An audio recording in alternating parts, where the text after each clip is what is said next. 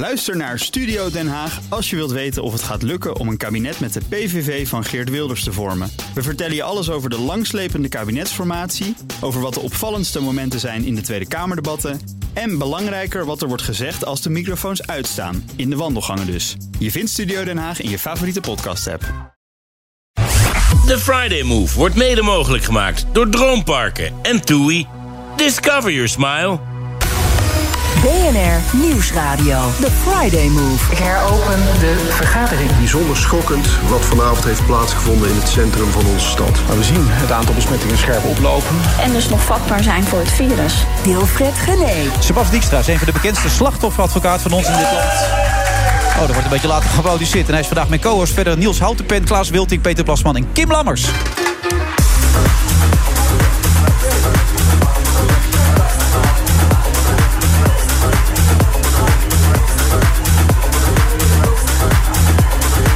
En dat allemaal op vrijdag 9 juli vanuit de lobby van het Doubletree bij Hilton Hotel. Ik begrijp dat de Sky Lounge verhuurd is. Dat zul je altijd zien. Maar wij zitten beneden ook hartstikke goed. En de harde kern is er nog wel. Dat is mooi.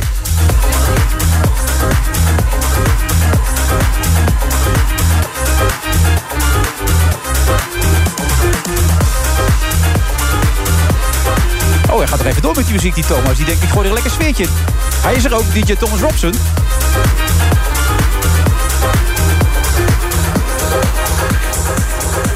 En dan zijn we er echt. Sebas, hartelijk welkom. Dank je, Wilfred. Ehm, ik zeg nog wel, want de kans is zomaar weer groot... dat, dat we dit zo meteen niet meer kunnen doen hè, met mensen erbij. Als het zo doorgaat. Nee, ja, met die cijfers word je wel uh, nou ja, droevig, laat ik het zo zeggen. Ik zat gisteravond op de bank met mijn vinger langs de annuleerknop... voor de vakantie van Italië. Want ik dacht, ja, pff, straks quarantaine... straks uh, uh, mogen misschien het land niet eens uit over drie weken. Dus nee. ja, dat stemt niet echt heel vrolijk. Nee. Er zijn meer dingen die niet vrolijk stemmen. Ik ben zo benieuwd hoe jij deze week beleefd hebt. Ja, heel, heel uh, ja, hoe moet ik dat zeggen?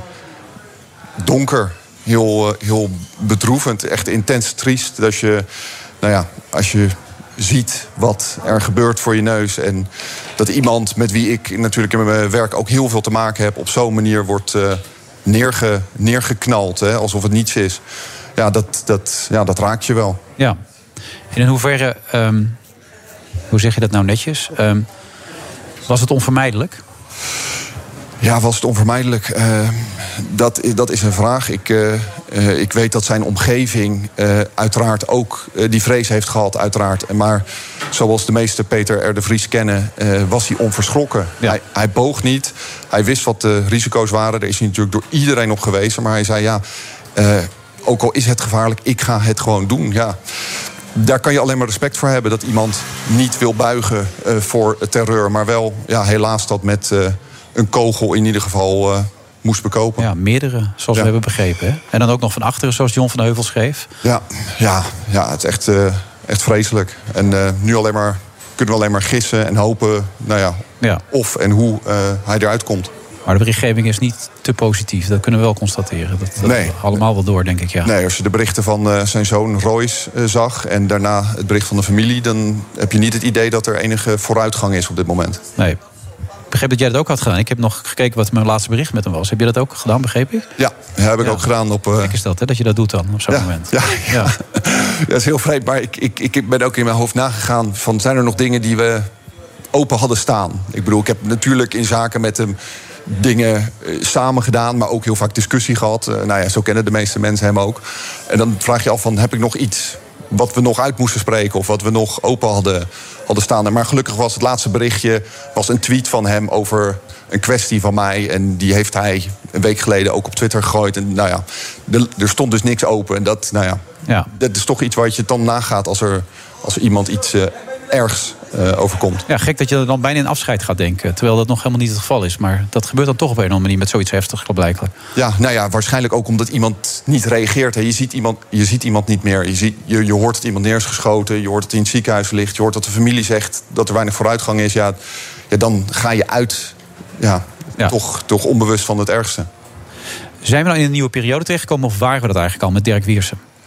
Ja, een nieuwe periode, dat vind ik heel lastig om te zeggen. Omdat we kennen natuurlijk, als we de hele historie uh, terughalen van de afgelopen decennia, zijn natuurlijk zoveel mensen geliquideerd, uh, uh, overleden vanwege het uitoefenen van hun beroep. Ehm, alleen natuurlijk de heftigheid en de manier waarop dat gebeurt. En ook dat be- bepaalde mensen uit de gevestigde orde ook niet meer heilig zijn. Hè? Een beetje de Italiaanse Ja. ja. tafereelen. Ja, dat voelt als een ja, toch wel een andere ontwikkeling. Zo voelt het in Ja. ieder geval. Alleen ja, het lastige is, de historie eh, is, is moeilijk terug te halen. Dat, Maar je, je had natuurlijk Pim Fortuyn, heb je Theo van Gogh gehad natuurlijk. Eh, nou ja, vorig jaar dan die, die, die verschrikkelijke... Dat jaar daarvoor was het alweer volgens ja, mij Dirk Wiersum. Dirk Wiersum, ja. En, en toen werd er gezegd, nu worden er mensen bij gehaald... die niet eens echt daadwerkelijk naar voren komen, weet je wel. Die iets uitspreken. Die beschermen alleen maar mensen op dat moment. Dat was met Dirk natuurlijk het geval. Ja. En dit is natuurlijk ook alleen maar iemand die iemand mensen probeerde te helpen. Ja. En ja. dat, dat maakt het zo... Dat maakt het zo bitter, maar dat maakt ook dat je als samenleving het gevoel hebt dat niemand en niets meer heilig is. En dat, dat dus eigenlijk zeg maar, het gevoel van de rechtsstaat, hè, van de bescherming, weg is. Ja. Dat, nou ja, we weten natuurlijk, dat is geen geheim, anders zou ik dat niet zeggen. Maar we weten natuurlijk allemaal dat John van Heuvel natuurlijk al jaren wordt beveiligd. En zoals hij zelf al zei, waarschijnlijk de rest van zijn leven zal moeten worden beveiligd. Op dezelfde manier, hij zei dat een keer in een interview. Ja, ik wil niet een keer met vijf kogels eh, in mijn lichaam in de goot liggen. Ja, dat is iets wat, wat in zijn vooruitzicht was. En dat Ja. is natuurlijk iets wat nu bij Peter R. eh, nou ja, in een soortgelijk geval ook is gebeurd. Ben je het ermee eens dat sommige mensen zeggen... je had hem moeten dwingen tot bescherming. Je had hem gewoon moeten opleggen. Ja, dat is natuurlijk verdomde lastig. Eh, iedereen weet hoe eigenwijs Ja, Peter R. was. Dus ik, ik denk ook dat hij zich dat ook, nou ja, zich daarvan los had, had gerukt. Dus ik, ik denk ook dat dat niet een reële optie is. Ja, tuurlijk kan je, ik zag mensen werpen een discussie op. Had RTL meer maatregelen moeten treffen? Had die meer moeten doen? Maar uiteindelijk is het Peter R. de Vries zelf die beslist of die bescherming wil of niet. Ja.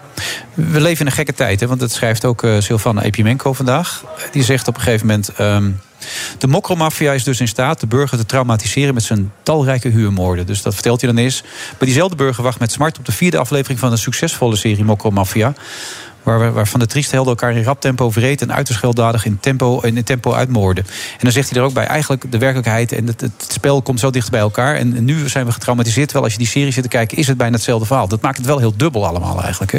Ja, ja, ja, het is een beetje het effect van de kijkers naar de overkant. Hè? Uh, we willen zien wat er gebeurd is. We willen het leed zien, maar we willen het niet ervaren. Dat is, nou ja, ik ben geen psycholoog, maar dat, dat, dat is wel een fenomeen... wat je continu ziet terugkomen bij mensen. Ja, hij eindigt dan ook met de vraag, nog een vraag aan al die fans van die serie ook. De extra spannende aflevering vinden, bekijken van het vierde seizoen. als er een journalist, journalist door het hoofd wordt geschoten. Wel wrang als hij het zo opschrijft ook dan. Ja, Dat, en, eh, en ik, denk, ik denk ook dat mensen daar echt met onschuldige intenties naar kijken. Maar ja, onbewust is het dan een soort van genormaliseerd op het moment dat je. Ja, Nee, ik, heb er, ik heb er zelf nooit naar kunnen kijken. Ik had hier een paar acteurs, dat heb ik ook eerlijk gezegd. Ik kan er niet naar kijken, omdat het zo dicht bij de werkelijkheid komt... dat ik het niet leuk meer kan vinden. Omdat het zo echt is, weet je wel. Dat, en Ja. dat blijkt nu ook maar weer. Dus ja, dat nee, ja, opzicht- dat, Wat doet het met jou eigenlijk, eh, in, je, in je vakgebied? En, en, en, Nou, weet je, in de meest algemene zin in de advocatuur. eh, mensen refer- refereren dit vaak aan het strafrecht. Eh, maar als ik zie in hoeveel familierechtszaken... van scheidingen tot aan omgangsregelingen... hoe vaak daar bedreigingen en vechtpartijen ontstaan... eh, binnen in de rechtbank, buiten de rechtbank... zelfs een advocaat in Soetermeer... die een keer neergestoken is door een wederpartij Ja. in, in, in zo'n zaak...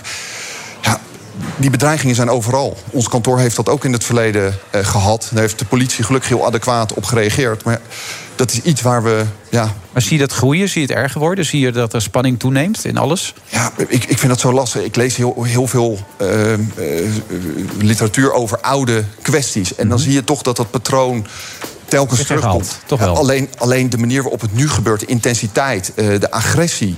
en ook de mensen die daarvoor gebruikt worden... echt als ja, eh, zeg maar losers van de straat worden gepakt... die geef je wapens en die zet je op iemand. Ja, dat, dat is wel iets wat... Ja, wat dat neemt een beetje Zuid-Amerikaanse... dan wel Zuid-Europese trek aan. Ja, dat kun je geruststellen, ja. Maar je vindt het nog wel leuk? Ik, ik, ik, als, zolang ik zie dat, het, dat ik meer oplever dan dat het me kost... dan, eh, dan Ja. doe ik het. En die politieke ambities, komen die er ooit nog weer bij terug om de hoek kijken, denk je? Of? De, de ambitie om invloed uit te oefenen op dingen die er gebeuren in Den Haag... die is er nog steeds, ja. Ja. Dus we zijn nog lang niet van jou op dat opzicht ook. Je gaat het gewoon over vier jaar weer proberen. Ja, bij leven en welzijn eh, blijf, ik, eh, blijf ik doorgaan. Oké, nu klinkt het bijna als een afscheid, maar je blijft tot half zeven zitten. Dus je kunt overal over meepraten. En dat gaan we ook zeker doen in deze uitzending. We zijn er zo weer. Ik ben Nette Gerritsen bij de AWB. Het is erg druk op de weg. Van de Sky Lounge, nee, van de Sky Lounge van het Dobbeltje bij Hilton Hotel. En Niels aangeschoven, Niels Houtenpen, illusionist. En die zit in zijn eigen boek te kijken of hij nog niet eerder gezien heeft, eh, Niels. Zo zit je erin te bladeren, hoor. Nou ja, ik, ik moet je wel eerlijk bekennen dat ehm, op een bepaald moment leef je het manuscript in. En eh, dan gaan anderen daarmee aan de, aan, aan de slag om het tot een, eh, een boek zoals het hier ligt. En ik heb het dinsdag eh, voor het eerst in mijn handen gehad. Ja. En het is nu vrijdag. Ja, en je bent nog steeds niet van de schrik bekomen als ik zo dat is het. Ja, Ja. nee, zo staat hij er echt bij. Dat zeg je ook, hè, Sebas? Ja. En wat maakt het zo bijzonder, dit boek dan voor jou? Nou, Communicatie is Ja. een illusie. Ja, dat is de titel van het boek. Communicatie is een illusie. Eh, het is een boek wat ik al heel lang wilde maken. Het idee is ooit ontstaan. Doordat steeds vaker, wanneer ik speelde, voorstellingen voor bedrijven aan het einde. En vaak uit de sales, maar ook uit de communicatie. Ook mensen zeiden: ja, als ik kan wat jij kan qua beïnvloeding. en in het hoofd kruipen van iemand anders, dan kan ik alles verkopen. Kan je niet bij ons komen werken? Nou, dat Hmm. Ja. was optie 1 geweest. Ja. Optie 2 is een boek schrijven om wat inzichten te delen vanuit eh, eh, het werk wat ik doe. Ja, inzichten, maar niet te veel natuurlijk. Je kan niet alles weggeven. Of, of Nee, zeker niet alles. Maar ik, ik, ik heb ook wel de call gemaakt. Als ik dit boek dan schrijf, dan, dan moeten het ook wel experimenten, illusies zijn die ertoe doen. Ja. Dus er staan wel degelijk eh, effecten in. waarbij mijn eh, vakbroeders het me niet allemaal in dank af zullen nemen. Waarom niet dan? Dat staat er bijvoorbeeld Nou in. ja, van oudsher is het, is het natuurlijk een zeer gesloten vakgebied. Ja. Ehm, eh, en, en, en moet dat nou ja, in dat kleine kringetje eh, gehouden worden. En ik geloof dat als je het in de juiste context plaatst, dat, daar heb ik hard aan gewerkt in dit boek, dat je eh, anderen er ook een plezier mee kunt doen. En dan is het volgens mij goed om die kennis eh, te delen. Maar noem eens een voorbeeld van de zaken waarvan jij denkt dat een van je collega's dat minder leuk gaat vinden. Nou, ik vertel vrij uitgebreid iets over ehm, een fenomeen cold reading. Eh, dus een, eh, eh, een techniek waarbij je vrij snel eh, mensen die je niet goed kent het gevoel kunt geven dat je ze heel goed kent. Eh, prachtige techniek wordt vaak ook door wa- waarzeggers, eh, eh, mentalisten eh, en, en alle andere, eh, andere, andere variété-artiesten gebruikt om ogenschijnlijk te doen lijken dat ze bovennatuurlijke gaven hebben. Eh, nou, dat, die techniek leg ik hier uit hoe je die in een andere context kunt gebruiken. Ja. Mag ik, eh, Niels, en als ik het even vertaal, hè, ik gebruik dan even als Victor Mits als een soort van concept. Is het, een, ik, ik, het is niet hetzelfde, maar is het een beetje de manier waarop hij het doet. Je, je, laat zien, je laat zien wat de grote illusies zijn. En je legt zeg maar kleine gedeelten neuro, hè, eh, zeg maar onbewuste processen uit aan Ik, eh, ja, ik denk dat Victor en ik eh, op, op, op hoofdlijnen redelijk dicht tegen elkaar aan zitten qua hoe we, hoe we hiermee om willen gaan. Ik heb geprobeerd één stap verder te brengen. Dus niet alleen het geheim uit te leggen, de, de gedachte, de theorie erachter, maar het ook in een context te plaatsen. Eh, dat je er ook echt iets mee kunt. Dus het is leuk dat je dat geheim weet. Maar vervolgens, wat ga je er dan mee doen? Nou, en dat hoop ik in dit boek. Ja, maar je hebt dus bij deze afscheid, afscheid genomen van de wereld van de illusionist. Ja, Je ik kom er niet meer in. Ik het bedrijfsleven ga je nu voortaan eh, als je het tweede huis eh, beschouwen. Ja, dat hoop ik dan. Ja? ja. Eh, Jij gebruikt natuurlijk ook veel technieken neem ik aan in alles wat je doet, toch? Natuurlijk proberen mensen te beïnvloeden. Op, dat doe je op allerlei manieren. Al Ja. is het tijdens een, een, een pleidooi van de wederpartij expres een geluidje te maken. Ja. Op het moment dat het je niet zint. Gewoon om je desinteresse te uiten. Of nou ja, in ieder geval eh, het, het pleidooi te breken. Ja, maar we- jij doet het niet anders volgens mij in jouw vakgebied. Ja, eigenlijk ook. Dat klopt. En ik- daarom was ik ook heel erg geïnteresseerd in dit boek. En ik ben ook echt heel benieuwd eh, wat ik er nog van kan leren. Want volgens mij ben je nooit uitgeleerd. Maar wat is nou eentje waarvan je zegt, dat zou jij nog kunnen gebruiken? Als het om media gaat, zeg maar. Ja, nou als het om, om media gaat, denk ik dat jij, maar goed, is ook je succes, eh, je op een bepaalde manier manifesteert. Ehm, maar ik kan me voorstellen dat als jij eh, iets meer empathisch vermogen eh, in de wedstrijd zou gooien, de wet van de wederkerigheid, die ik hier uitleg, zou inzetten, je iets minder vaak in conflict komt Ja. en misschien toch hetzelfde doel bereikt. Denk je dat? Ja. Leg dat eens uit dan. Waarom denk je dat het toch hetzelfde effect zou kunnen opleveren dan? Is het niet het conflict dat ervoor zorgt dat er juist iets uitkomt? Dat is een manier, hè? Dus dat is, eh, dat is, ja, dat is een techniek die. die of, of je talent, eh, wat fantastisch bij jou past. En daar ben je wie je bent en maak je wat je maakt. Alleen als je je arsenaal zou willen uitbreiden, dan zijn er ook andere manieren zonder het conflict om te zoeken. om. ehm, eh, om toch tot de kern te komen. Het is wel grappig trouwens dat je het zegt. Ik zit er bezig te bedenken. Ik maak nu, de laatste week trouwens niet meer... maar ik maak een podcast die heet eh, Littekens. Het gaat over zichtbare en onzichtbare littekens van mensen. En ik ben daar eigenlijk een heel ander interview. Ik ga er helemaal niet zo hard in en ik luister heel goed. Maar die mensen denken, hij gaat die vraag toch al stellen. Dus laat ik het maar gelijk vertellen. Dus heel vaak krijg ik antwoorden op vragen die ik nog helemaal niet gesteld heb. Omdat ze denken, ja, hij gaat die lullige vraag toch aan mij stellen. Dus eh, laat ik het maar gelijk gaan vertellen. Is dat een vorm die je bedoelt? Dat je door die empathie die je daar aan de dag legt... een verrassing voor die mensen erin brengt? Ja, ik, ik, ik- ik, was ook verrast door jouw manier, want ik, ik heb de podcast ook eh, meer dan eens geluisterd.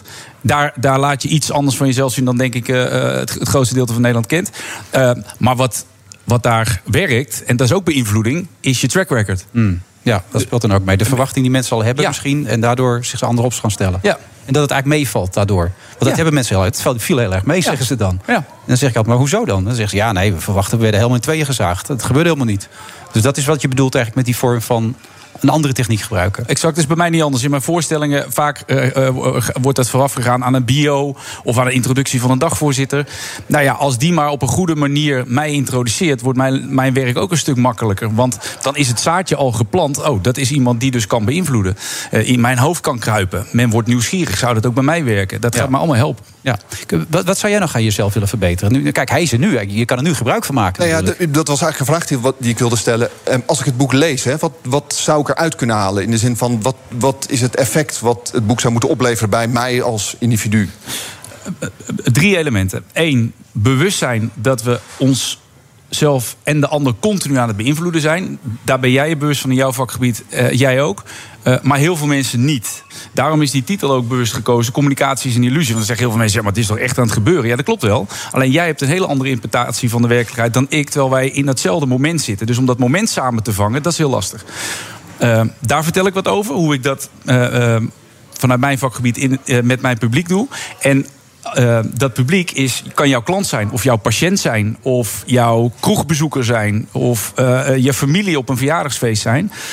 Dus die, die inzichten, technieken kun je ook in een ander omveld kun je die gebruiken. Tweede laag is dat ik een aantal echte trucs, zoals je dat zou mogen zeggen, uitleg. Ehm, daar ook, heb ik ook QR-codes bij gemaakt, zodat je ook nog het in beeld kunt zien.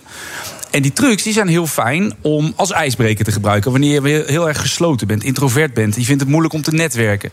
Leg ik hier een aantal dingen uit dat je aan het einde van de avond de hele kroeg om je heen hebt staan. Ehm, als je in een vergadering iets zoekt om uit te leggen dat wat je, wat je bedoelt. Bijvoorbeeld, er zitten zes collega's tegenover je. Jij hebt een idee in je hoofd en ze geloven het niet. Staat er in dit, een, eh, in dit boek een effect beschreven... hoe je water in ijs kunt veranderen.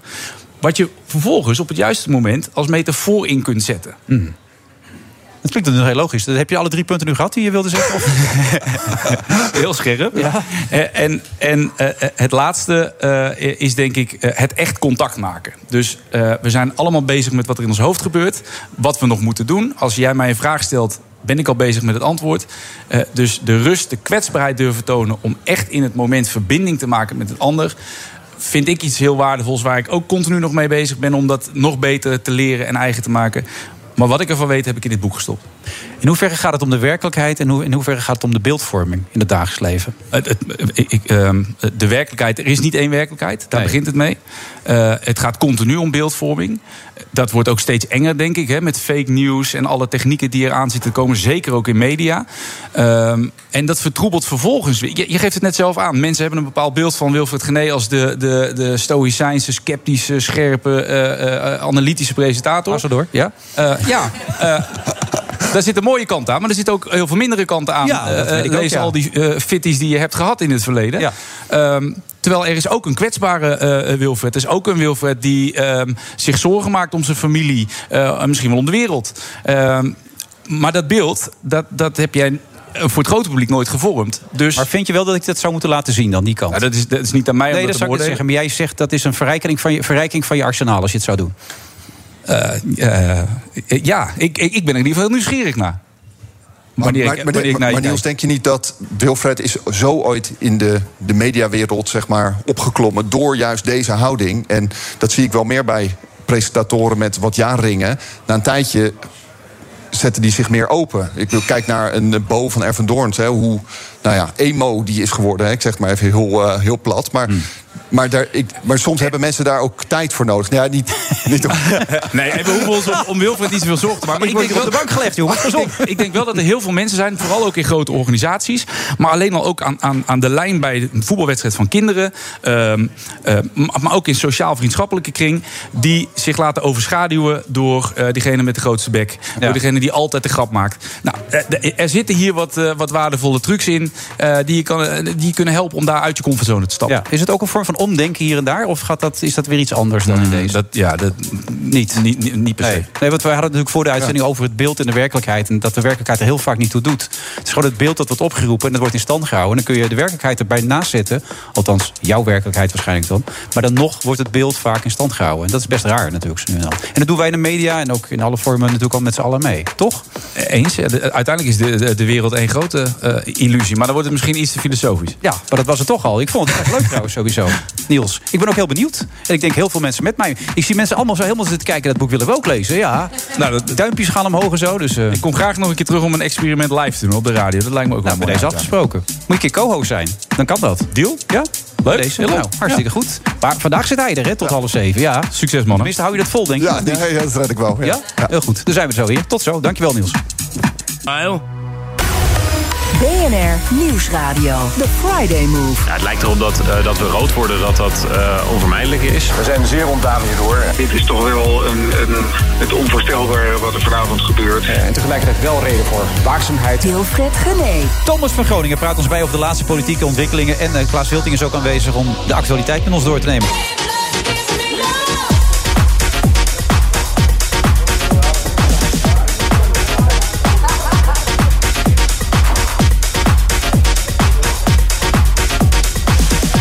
Onze DJ heet nog steeds eh, Thomas Robson. En dat, eh, dat heet hij al jaren.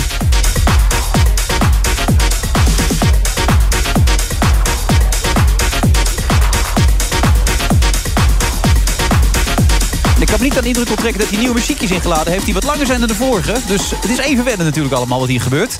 Thomas van Groningen, hartelijk welkom. Dat zeg ik ook tegen, Klaas Wilting. Ehm, hoe, gaat het met je boeken, Klaas? Je was hier laatst voor je boek. Ik- met de microfoon. Sorry, sorry. Mijn boek dat draait eh, meer dan voortreffelijk, mag ik wel zeggen. Oh. Net zoals mijn eerste boek ook heel erg goed verkocht is. Ja. Maar wat ik nog veel leuker vind, dat ik overal verhalen kan houden en eh, presentaties kan geven. En dan vervolgens eh, over mijn boek. En ik ga het hele land door. Ja, Nou, dat is alleen maar leuk. Met volle zalen en mensen die allemaal staan te juichen. Klaas, Klaas en dat soort dingen? Of? Nog veel erger. Ja, is het is ja, het erg? nog Ja. veel erger. Ja. dat maak jij allemaal niet mee. Nee, dat maak ik sowieso nooit mee. Hey, maar belangrijker is, dat gaat binnenkort afgelopen zijn, denk ik. Of niet, eh, Thomas? Ja, dit is zometeen om 7 uur een persconferentie. En wat we nu begrijpen eh, vanuit eh, de Haagse ingewijden, zoals ze dan heten, is dat vanaf vanavond middernacht tot en met. Waarschijnlijk 13 augustus om en nabij, dus dat is wel even een poosje. eh, er toch weer wat beperkingen komen op de versoepelingen die we hadden gehad. Bijvoorbeeld het testen voor toegang. Ja. Dus die festivals en die clubs en die nacht, de- die discotheken. waar je dan eh, zonder anderhalve meter binnen kon stappen. als je zo'n QR-code had, dat gaat er weer even van af. En de horeca moet dan weer om middernacht dicht. En evenementen worden ernstig beperkt. Dus we willen maar zitten, buiten, maximaal een x aantal personen. Ehm, en, En, en de lezingen van Klaas dan? Hoe gaat dat dan? Nou ja, dat zijn, nog natuurlijk- gewoon doorgaan? dat zijn natuurlijk zulke happenings. Eh, Ja. we hebben ook, de burgemeester hebben daar van de week over overlegd... dat, dat zoveel mensen naar een stad trekken... dat dat niet meer de bedoeling is. Nee, dus Klaas, je hoort het. Er wordt in het driehoek zelfs overlegd. Ja, nou, ik denk dat ik toch even met de driehoek moet gaan praten. Ja. Ik hoor het inderdaad. Maar wat je zegt, kan er, maar het nachtleven gaat dan helemaal dicht om 12 uur. Maar kun je nou dan nog wel binnenkomen met... Je kunt dus ook niet meer bij die QR-code. Nee, dit is echt gewoon even geen nachtleven meer. Dat, dat heeft ook mee te maken dat als je kijkt naar de besmettingen... hè, die we nu hebben, dat loopt eh, ruim op, bijna 7000 vandaag. Ja, maar we testen ook meer, hè, zegt eh Thierry Baudet dan. We Ja. testen veel meer. Maar het percentage positieve tests is Mhm. ook fors hoger. Dat is nu boven de 11 procent. Dat is echt fors. Dus je moet je voorstellen, van iedere test die afgenomen wordt bij de GGD... eh, 1 op de 10, ruim 1 op de 10, blijkt eh, corona te hebben. Nou, we zien ook dat de Delta-variant... blijkt nu uit cijfers die vandaag eh, naar buiten kwamen... dat het veel hoger is. En als je mensen spreekt rond het bron- en contactonderzoek... dan blijkt dat het gros van die besmettingen komt of uit het nachtleven... Mhm. of van mensen die net terugkomen van vakantie. Dus wat ze hebben gezegd in het kabinet... Ja. eh, bij de ministerraad vandaag... is ja, dat zijn twee dingen die we aan moeten pakken. Wat ze met dat reizen precies gaan doen, dat is nog even de vraag. Dat is nog onduidelijk. Is ook moeilijk om dat Nou aan ja, te ik, pakken. ik hoorde Net al zeggen, die zat gisteren al bij de annuleringsknop. Hè? Ja. Ja, gewoon, het, gewoon het risico dat je straks inderdaad vanuit de rode zone niet eens weg mag, bijvoorbeeld. Ja. Maar of je daar in quarantaine moet. Dat, eh, dat je de carabinieri naast je huisje hebt om te kijken of je naar buiten gaat. Ja. daar heb ik geen zin in in ieder geval. Dan blijf ik maar in, eh, in Nederland. Kan ik me voorstellen. Ik moet wel zeggen, mijn ouders zijn naar Spanje gereden afgelopen week. Ja? Eén keer gecontroleerd. Die Nee, dat daar hoor ik heel veel. Ja, dat is het gekke er ook aan. Dat zag je ook op de voorpagina van de kwaliteitskrant De Telegraaf staan. We zijn, worden nooit gecontroleerd, zeiden die mensen. Ja, nou ja, Ja. Wat, wat, maar goed, Maar, dan kan je net zo goed wel gaan. Maar, Maar code rood, hoe, hoe, hoe groot is die dreiging dan? De dreiging dat we code rood krijgen, ja, als je de, de statistici spreekt, is het eigenlijk onvermijdbaar. Het, het- ding is, is dat het, die cijfers kijken zijn gemiddelde van de afgelopen twee weken. Maar wij stijgen nu zo snel de afgelopen periode dat in het huidige gemiddelde we nog niet het donkerrood zijn. Maar ja, over een paar dagen, en laten we zeggen volgende week als die nieuwe kaart komt, ja, dan eh, waarschijnlijk kleuren we dan eh, diep donkerrood. Maar de vraag is wat Ja. dan het effect daarvan is. Zeggen andere landen dan, die Nederlanders die zijn niet welkom met hun dikke portemonnee? Ja, dat is een economische over- motief dan, een overweging die je dan... Dat is een eh, overweging. dus er staat ik nergens- gisteren Frank van Oostem van de, van de ANVR. Die zei Ja. pas, pas bij donkerrood mogen Nederlanders niet meer komen. Dus en hij zei, dat Precies. gebeurt niet zo snel. Nee, dan, wordt het echt, dan heb je het echt over diep donkerrood. Dus dan moet je echt ver boven de Europese gemiddeldes uitstijgen. En ja, je kan je, wat ik zeg, veel landen, met name in Zuid-Europa... zijn afhankelijk van, hun, eh, eh, van, van het toerisme. Van het geld dat wij daar komen brengen. Dus je kan je, en nergens is de afspraak dat als je donkerrood bent... dat je dan echt niemand meer binnen mag laten. Dus misschien zeggen die landen wel, nou ja... het zijn jonge mensen. En we liggen bijna niet meer in de ziekenhuizen. Hè, We, doen het toch, dat Maar kan. Sebastian, hebben we als regering dan gewoon enorm gefaald? Als overheid? Nou ja, je kan je afvragen of je de signalen op tijd hebt onderkend. Hè. Er waren twee weken geleden al een hoop deskundigen, tussen haakjes... eh, dat is altijd maar de vraag, die zeiden van... moeten we niet eens ingrijpen of zijn we niet te snel aan het versoepelen? We hebben te veel deskundigen, dat is het probleem. Nee, dat- we zouden dat- er overal één deskundige voor moeten hebben. Ja, of twee, dat- ja. weet je wel, dan waren we klaar geweest. Maar dat helpt ook niet. Maar natuurlijk, als je de trend zag, dan had je je kunnen afvragen: gaan we niet te snel? Hè? Laat je niet eerst een beetje water door de, de sluizen gaan voordat je alles openzet? Ik kijk dan even naar de Nestor aan tafel hier. eh, Klaas, wat denk jij? Te snel? Ik weet niet of het te snel is geweest. Het is, ik denk wel dat ze erdoor overrompeld zijn. Eh, ze hadden niet verwacht dat het zo snel allemaal zou stijgen. Ja. En wat natuurlijk frappant is, dat het vooral bij de jonge mensen is. De ouderen over het algemeen zijn ingeënt, dubbel ingeënt. Ik ben ook dubbel ingeënt. Die hebben geen probleem meer. Maar het zijn vooral de jonge mensen nu die het verspreiden. Ja, maar die hebben er ook niet veel last van. Dan kun je ook van zeggen, laat ze lekker gaan. Ik bedoel, die worden niet opgenomen. Die hebben er één of twee dagen last van. En nou, zoek het lekker uit. Ja, niet allemaal natuurlijk. Het Nee, over- uitzonderingen dagen Ja, het, Maar over het overgroot- het overgrote deel heeft er natuurlijk niet veel last van. Maar eh, ja, wat ik net al zei, ze zijn gewoon overrompeld dat het nu ineens zo snel gaat. Ja. Maar het zou ook best kunnen zijn dat we over niet al te lange tijd... dat het ook weer behoorlijk naar beneden gaat. Nou dit is wat de jongen ook precies zegt. Eh, we hadden wel verwacht dat met die versoepelingen er wat meer besmettingen zouden zijn. We hadden ook wel verwacht dat het vooral onder jongeren zou zijn. Alleen de stijging is nu zo snel eh, dat ze spreken over we zijn op onbekend terrein. Geen enkel ander Europees land heeft deze situatie nu gehad met zoveel mensen ingeënt, maar toch zulke stijgende cijfers. Het is niet te voorspellen wat dat uiteindelijk voor effect heeft. Of mensen er langdurig ziek van worden, of dat de ziekenhuizen alsnog volstromen. En daarom nu nemen ze toch even deze, deze maatregelen. Ja, maar wat zou je Sebas aan willen raden dan met zijn annulering? Ik wilde het net gaan vragen. Wat was het ook? Italië was het? Italië, ja. Ja ik, ja, ik zou even de persconferentie van vanavond afwachten... wat de jongen erover zegt, om even het eh En, eh, correcte antwoord te en geven. Thomas, even een andere aanvullende vraag. Wat zijn nog meer de maatregelen die afgekondigd worden? Want 12 uur s'nachts, ja, dan ga je eerder borrelen, eh, ga ik dan vanuit. Nee, Maar- dat is het. Ja, dat is het. Ja, dus het Ja. zit, omdat blijkt uit die cijfers dat het echt in het nachtleven zit. Ik merk daar, want ik heb vanmiddag wel even een rondje gebeld... met wat organisatoren in het nachtleven en van festivals. Ja, die zijn echt wel kwaad, want die zeggen... ja, wacht even, jullie zeiden dat het kon. Dan hebben we allemaal geld geïnvesteerd. Er staan weilanden vol met podia in Nederland en festivaltenten. Dat kost allemaal geld. En dat staat morgen dus leeg als, als deze maatregelen echt op deze manier doorgaan. Want die verontwaardiging die, die uit ook door te stellen van vakantie is kennelijk belangrijker dan feestjes in Nederland. Hè? Ja. Dat is zo van, er wordt een, een keuze gemaakt tussen Ja. een van de twee. En de vraag is nu, wie gaat die rekening betalen van al die festivaltenten? Nou, wie gaat die rekening betalen, Thomas? Nou ja, dat is de vraag. Want volgens de, de, de coronasteunpakketten die doorlopen... daar zit dat niet in. Daar zit niet die opstartkosten of die voorraadvergoeding, zoals het dan heet. Die zit daar nog niet in. Dus wellicht dat dat vanavond ook nog even gevraagd gaat worden aan het kabinet. Ja, en die jongeren joh, die, die hebben geen enkele discipline. Jij zat van de week ook nog bij ons in de uitzending... toen je hoorde dat die maatregelen pas volgende week ingingen. Dat je dit weekend nog op stap kon gaan... omdat het allemaal weer moest bij worden gesteld. Zei, ik ga nog snel even op stap, toch? Hè? Dat Ja. zei je van de week, ja. Ja, ik ben gisteravond ook weer naar zo'n testen voor toegang ding geweest. Ja. Echt waar? De show van Arjen Lubach was wel leuk in het theater. Helemaal vol, zonder anderhalve meter. En je stond ook in de rij vandaag, toch? Of niet? Ja, toen, en toen vanmorgen hier in het centrum van Amsterdam... een rij bij die testlocatie. Ja, ik dacht, die zijn al die mensen. Oh, dat is Thomas. Nee, toen- nee, nee, dat is niet waar. Maar, Oh. nee, maar het was, ik heb- stond niet in de rij, maar ik liep er langs. Ik heb wat foto's van gemaakt. Maar het was wel bijzonder. Dat- Zo'n locatie waar je dus moet laten testen... om vanavond nog eh, op stap te kunnen. Nou, de- de- honderden meters lang, helemaal om de hoek. Leek wel de rij voor het Anne Frankhuis normaal gesproken. Maar dan eh, voor, voor testen voor toegang. Want echt bizar zo druk. Ja, maar je zit wel goed, hoop ik. Hè? Want je rijdt straks met me mee naar die andere uitzending. Ik ben negatief getest. Nee, dat is toch even lekker om te weten. Ja, Ja, Nee, heb ik straks een Thomas eh, Vergroningen variant te pakken. Wie, moet wie, ook niet aan wie denken. vervakt jou als jij eh, corona hebt? Helen.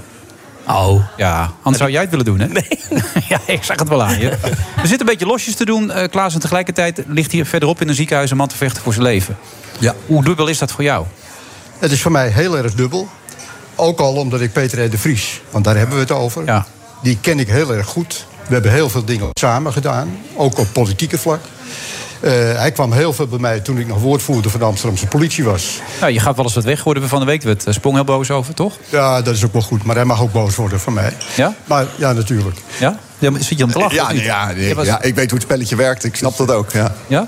Hoe werkt dat spelletje dan? Nou ja, soms geef je wat en soms krijg je wat. Ja, Ja, maar Sprong was daar niet zo eh, enthousiast over. Nee, dat snap ik. Nee, ja, dat... Maar, maar, maar het is logisch, het gebeurt niet alleen met Peter de Vries. In mijn periode, ik weet niet hoe het nu gaat... maar in mijn periode gebeurde met meer journalisten. Als op een gegeven moment een zaak op doodspoor zit... en de journalist is er nog mee bezig... en de journalist kan wat verder gaan... Ja. dan ga je natuurlijk met zo'n journalist om de tafel zitten... en dan zeg je, nou, kom maar langs.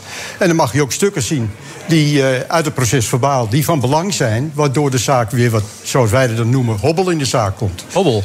Hobbel in de zaak komt. Ja. Maar het betekent wel dat mede door Peter R. de Vries... er toch een paar hele grote zaken uiteindelijk zijn opgelost. Ik noem een zaak in Amsterdam-Noord... waarbij twee oudere mensen eh, op een beestenachtige wijze zijn vermoord. Peter is bij die zaak eh, gebleven... is er diverse malen bij mij geweest... heeft ook informatie van mij gekregen... en uiteindelijk is die zaak opgelost. Voordeel van Peter R. de Vries eh, was en is ook... dat Peter die... Mensen kwamen naar hem toe. Die kwamen niet naar de politie dan, maar die kwamen naar Peter. En die gaven dan aan Peter informatie. Nou, als Peter dan weer bij mij kwam. en die informatie hadden wij ook wat aan. dan is het toch de ene, de ene hand helpt de andere. Ja. En ik vond, de, eh, zoals eh, die advocaat daar in die uitzending reageerde. vond ik, ja. was, ik- vond ik gewoon belachelijk. Maar ik denk dat de man gewoon daar al heel nijdig zat de hele avond. als ik naar zijn gezicht keek. Ja, denk je? Is het een nijdige man? Nou ja, nee, ja, ik kan ook normaal met hem communiceren. Ik, eh, Ja. ik Kan heb- dat? Ik heb, ja, ja, ja, dat is wel mijn ervaring. Oké. Maar, maar wat, wat Klaas zegt, eh, in het verlengde daarvan... Ik, weet, ik sta heel veel eh, nabestaanden en slachtoffers bij. En ik weet dat heel veel van die nabestaande slachtoffers... die hebben Peter vaak al benaderd of contact met hem gehad... voordat ze uiteindelijk de stap naar een advocaat maken. En ja, die helpt ook heel vaak. Eh, soms doet hij niks voor ze, soms wel. Maar ja, hij probeert in ieder geval iets eh, aan richting te geven aan die mensen... om ze verder te helpen. En daar hoort soms ook bij wat informatie eh, doorsluizen naar buiten toe. En, en wat heel belangrijk is van Peter... Peter is integer. Afspraak is bij Peter afspraak. Daar kan je op, voor 100% op rekenen. En dat is natuurlijk belangrijk. Als je als woordvoerder zit en je zit als journalist tegenover elkaar... en je maakt afspraken, dan moet je gewoon weten... dat die voor 100% worden nagekomen. En dat is Peter R. de Vries. Ja. Die dat voor 100%. En daarom vond ik er ook geen probleem om met Peter over bepaalde zaken te praten. Heel vaak was het zo dat daar uiteraard de toestemming van was van de korpsleiding. Dus ik sprak er ook uiteraard met de korpsleiding over. En ging het echt om criminele zaken. Kijk, ik was ook politieman. Dat moet je niet vergeten. Ik was wel woordvoerder, maar ik was ook politieman. Maar ging het echt om criminele zaken... dan haalde ik er iemand van de criminele inlichtingendienst bij. En dan trok ik mij terug. En dan alles wat daar vandaan komt, dat blijft in principe geheim. Ja. Je gebruikt gelukkig steeds het woord is. Heel veel mensen gebruiken het al was deze week. Maar hoe bezorgd ben je? Ik ben heel erg bezorgd. Eh, ik ben mede bezorgd omdat er eigenlijk geen informatie komt. Kijk, als het eh, beter zou gaan met Peter... dan denk ik dat er toch informatie zou worden verschaft. Maar ik wil daar verder niet op vooruitlopen. Ik hoop alleen maar dat, eh, dat Peter het uiteindelijk redt. Ja, allen, ja. En dat, dat vinden wij allemaal, heel Nederland. Waar ik wel mij toch een beetje druk over heb gemaakt... is als ik dan, om iets te noemen... als ik dan burgemeester Halsema hoor van de week. En als ik onze minister-president hoor van de week... dan denk ik, daar word ik een beetje moe van. van Welk opzicht dan? Het vleiende in de richting van, van, van Peter. Het vleiende ook van onze minister-president. En met name van de minister-president. Die uiteindelijk, en ik zeg niet dat hij de schuld is van wat hier nu is gebeurd. Mhm. maar die er uiteindelijk voor heeft gezorgd dat wij in een situatie zitten in Nederland. waarin we op dit moment zitten. En dat geldt niet alleen voor dit kabinet. Wat je ook in je boek al een beetje beschreef. Ja, wat ik in mijn Dat boek. het wat er fout gaat. Ja, maar dat, maar dat geldt voor de vele kabinetten. Uiteindelijk hebben ze, vind ik zelf, de rechtsstaat aan het wankelen gebracht. Door niet te zorgen dat de politie op sterk is gebracht. Niet te zorgen dat justitie op sterk is. Niet te zorgen dat wij de rechterlijke macht op sterk is. En dat mag je niet alleen Rutte, maar al die vorige kabinetten waar hij over zijn verschillende van heeft gehad, mag je dan kwalijk nemen. En Ik kijk even naar de man die ook Code Oranje eh, de- naar voren heeft gebracht. Daar Is ken dit- ik Klaas ook van. Ja, dat zeg je inderdaad. Maar dit is wat jou... Ja, nee, ter voeten uit. En eh, ik weet dat Klaas, eh, toen hij met Peter R. in de politieke arena zat... dat dat ook een van jullie speerpunten toen was. Eh, eh, nou ja, niet het legaliseren, maar het reguleren van, van eigenlijk het profijt... dat criminelen kunnen gebruiken om hun organisatie stand te houden. Als je natuurlijk dat wegneemt, hè, van, van vrouwenhandel tot eh, drugshandel... als je al die dingen wegneemt, ja, dan is er natuurlijk geen organisatie... dan is er geen geld om rond te pompen. En dat... Nou ja, dat zijn dingen. Twintig jaar geleden wisten we al dat het nergens toe leidde. Nu weten we dat het nergens toe leidt. En zeg maar in, in de manier waarop Peter er natuurlijk altijd over eh, sprak. En dat bedoel ik niet in verleden tijd, maar, Nee, maar- aan talkshowtafels. Ja. eh, die zei ook van. Begin nou eens met reguleren. Zorg dat het weggaat uit dat duistere circuit. Want dan kunnen we, dan kunnen we er zicht op krijgen. En dan ontnemen we hen die. Maar herkennen ze dit in Den Haag, Thomas? Als dit zo wordt geschetst? Nou, er is bijvoorbeeld één partij eh, die echt opviel in de campagne bij de Tweede Kamerverkiezingen rond dit thema. was het CDA. Wopke Hoekstra heeft eh, regelmatig in debatten het thema georganiseerde misdaad eh, aangehaald. En gezegd dat er meer middelen moeten komen bij politie en justitie om die georganiseerde misdaad aan te pakken. Maar je merkt wel nu, deze week in Den Haag. Eh, toch wat terughoudendheid om het meteen politiek te maken. Ik vroeg eh, bij het statement na eh, de persconferentie van de politie in Amsterdam... direct aan minister Grappenhaus van... nou ja, u zei na de moord op Dirk Wiersum dit nooit weer. Is er genoeg gebeurd sinds die tijd? Want het is nu toch, ja, laten we zeggen, weer gebeurd. Ja. En toen zei hij, nou... Toen wilde hij toch vooral bij medeleven houden. En, en respect betuigen aan eh, Peter R. de Vries en zijn, eh, en zijn omgeving. En hij eh, erkende wel, ja, er is een kentering geweest... in hoe de georganiseerde misdaad opereert in Nederland. Maar je ziet toch dat niet iedereen nu meteen wil roepen... er moet geld bij. Of, want dat is ook moeilijk om dat meteen te doen. Want dan kan je ook overkomen als een politicus... die nu puntjes probeert te scoren. Maar, aan- maar aan de andere Na kant, zo'n verschrikkelijke gebeurtenis. Aan de andere kant, Thomas, het is volgens mij in juni geweest dat Gerrit van den Burg, de, de, de grote baas Mhm. van het OM. En, Die zat hier vorige week. Ja, en Henk van Essen hebben geschreeuwd... eh, er moet minimaal 1,3 miljard bij... willen we nog normaal ons werk kunnen uitvoeren. Nou ja, dat is natuurlijk alweer een maand geleden. En ja, weet je, er, er komt niks. Er, Nee, maar het, groot, maar het grote probleem is natuurlijk, ze kunnen nu van alles roepen. En de politiescholen die zitten op dit moment echt helemaal vol. Alleen er gaan zo, zoveel politiemensen uit. En ik hoorde nu ook onlangs, dat werd gezegd... ja, dat zei onze minister-president. Het kan een maand duren, het kan een jaar duren... en het kan enige jaren duren. Wat heb ik aan die verhalen? Ja, het gaat een kabinet formeren. Laten staan dat ze dit gaan doen natuurlijk. Ja, nou, daarom ze moeten gewoon zorgen dat de zaak voor elkaar komt. Maar iets wat je... Want het is al begonnen. Ik ben in 64 bij de Amsterdamse politie begonnen. In 64? 64, ja. Toen- leefde ik zelfs nog niet eens. Nee, nee, dat weet ik. Zo. Dat weet ik. Ja. Maar in, in 65 begon ik aan het bureau Leidseplein. En eigenlijk vanaf die periode, toen was er al een tekort aan politiemensen. Dat is gewoon doorgelopen. Maar we hebben ook gezien in de achterliggende jaren dat de criminaliteit, en dan hebben we het niet alleen over de georganiseerde criminaliteit, maar de gewone criminaliteit, waar ook burgers last van hebben, dat het gewoon is doorgegaan in plaats van dat het echt is aangepakt. Ik heb vorige keer in jouw uitzending heb ik gezegd, als we nu gaan kijken. Waarom, waarom hebben we niet overal diverse wijkagenten lopen? Als je het hebt over georganiseerde criminaliteit, die begint in buurten en wijken. Dat betekent gewoon dat je daar wijkagenten moet hebben waar een moeder naartoe kan lopen, die een jongen bij zijn oren kan pakken. En er zijn er veel te weinig. Eén op de 5000 zeggen ze. Nou, die zijn er niet eens. En dan mag die ook nog vrij zijn. En dan mag hij nog met vakantie gaan. Mag hij nog een keer ziek zijn. Dus het betekent gewoon dat ze. Toch iets als van vroeger bijna, als je het zo zegt, een wijkagent. Zo voelt het echt. Toen ik jong was, weet je wel, dat idee. Maar het is heel belangrijk. Het is toch, mensen worden speciaal ervoor opgeleid, die wijkagenten. Die doen hartstikke goed werk. Maar daar kan je naartoe lopen. En dan kan je zeggen, nou, met mijn zoon gaat het niet goed. Hij komt, gaat met verkeerde vrienden om. Ik zou zo wel even door kunnen gaan. Maar daar gaat het in feite om. Maar ze hebben het gewoon verknald. Maar er hebben nog nooit zoveel mensen bij de politie gewerkt in Nederland als nu. Dat maakt niet uit. Maar Nederland, maar Nederland is, ook al, is ook veranderd. Als ik Ja. ga kijken naar de periode toen ik bij de politie begon. 64? In, in 1964, eigenlijk 65 aan het bureau Leidseplein. was Oké, ten eerste was, 65 hoor ik nu. was Ja, Amsterdam was er een stuk, klein, stuk kleiner. er wonen ook meer mensen nu in Nederland. En er woonden veel meer mensen. Er zijn ook verschillende dingen bijgekomen. Er kunnen wel meer politiemensen zijn, maar er waren toen tekort. Maar er zijn nu nog veel tekorten aan politiemensen. En dat betekent dat je dat moet opvullen. Wat hebben ze gedaan? En dat kan je ook allemaal zien. Ze hebben gezegd, het zou allemaal goedkoper worden. Want het ging eigenlijk om goedkoper. dat kan je rustig stellen. Toen opstelte daar met z'n twee duimen omhoog stond van het gaat allemaal goed komen. Het gaat uiteindelijk om goedkoper. Het is niet goedkoper geworden. Wat hebben ze gedaan?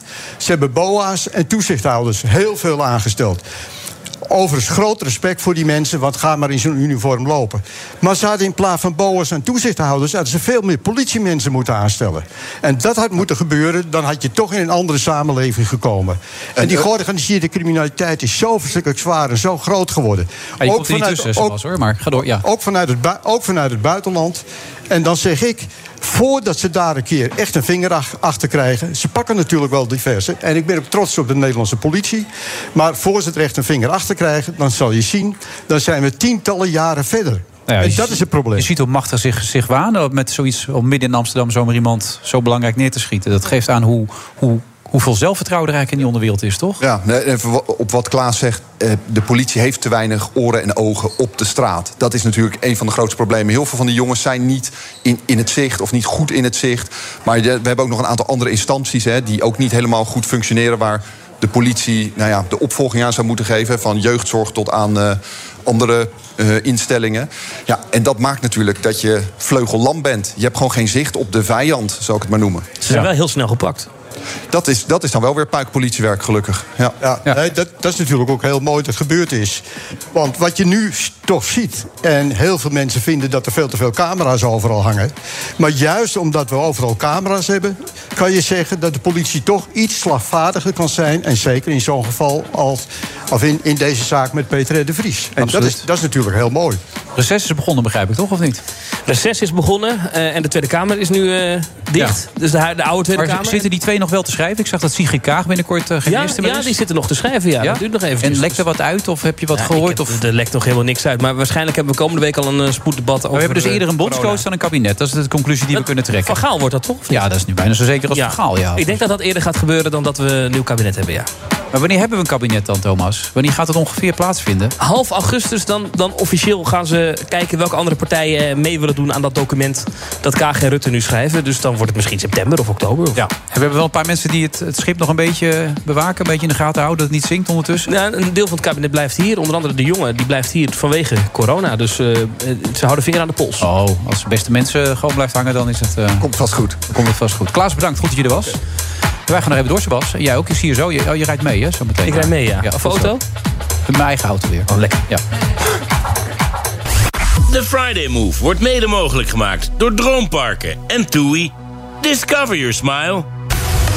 BNR Nieuwsradio. The Friday Move. Ik heropen de vergadering. Bijzonder schokkend wat vanavond heeft plaatsgevonden in het centrum van onze stad. Nou, we zien het aantal besmettingen scherp oplopen. En dus nog vatbaar zijn voor het virus. Wilfred Gené. Vincent Evers, Mickey Huibrechtse, Peter Plasman en Bernard Handelburg. Allemaal te gast in deze show.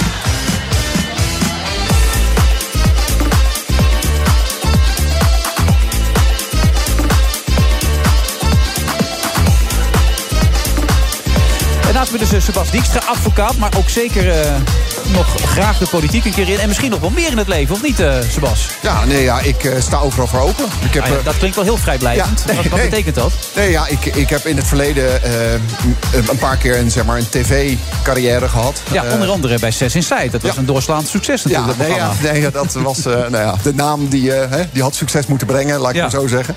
Maar, nee, maar ook met Kees van der Spek. was een Moord- goed programma. Moord of Zelfmoord, dat was voor ons een heel zinnig programma. Hè. We hebben echt mensen verder kunnen helpen met, nou ja, met hun vragen rondom het overlijden van een dierbare.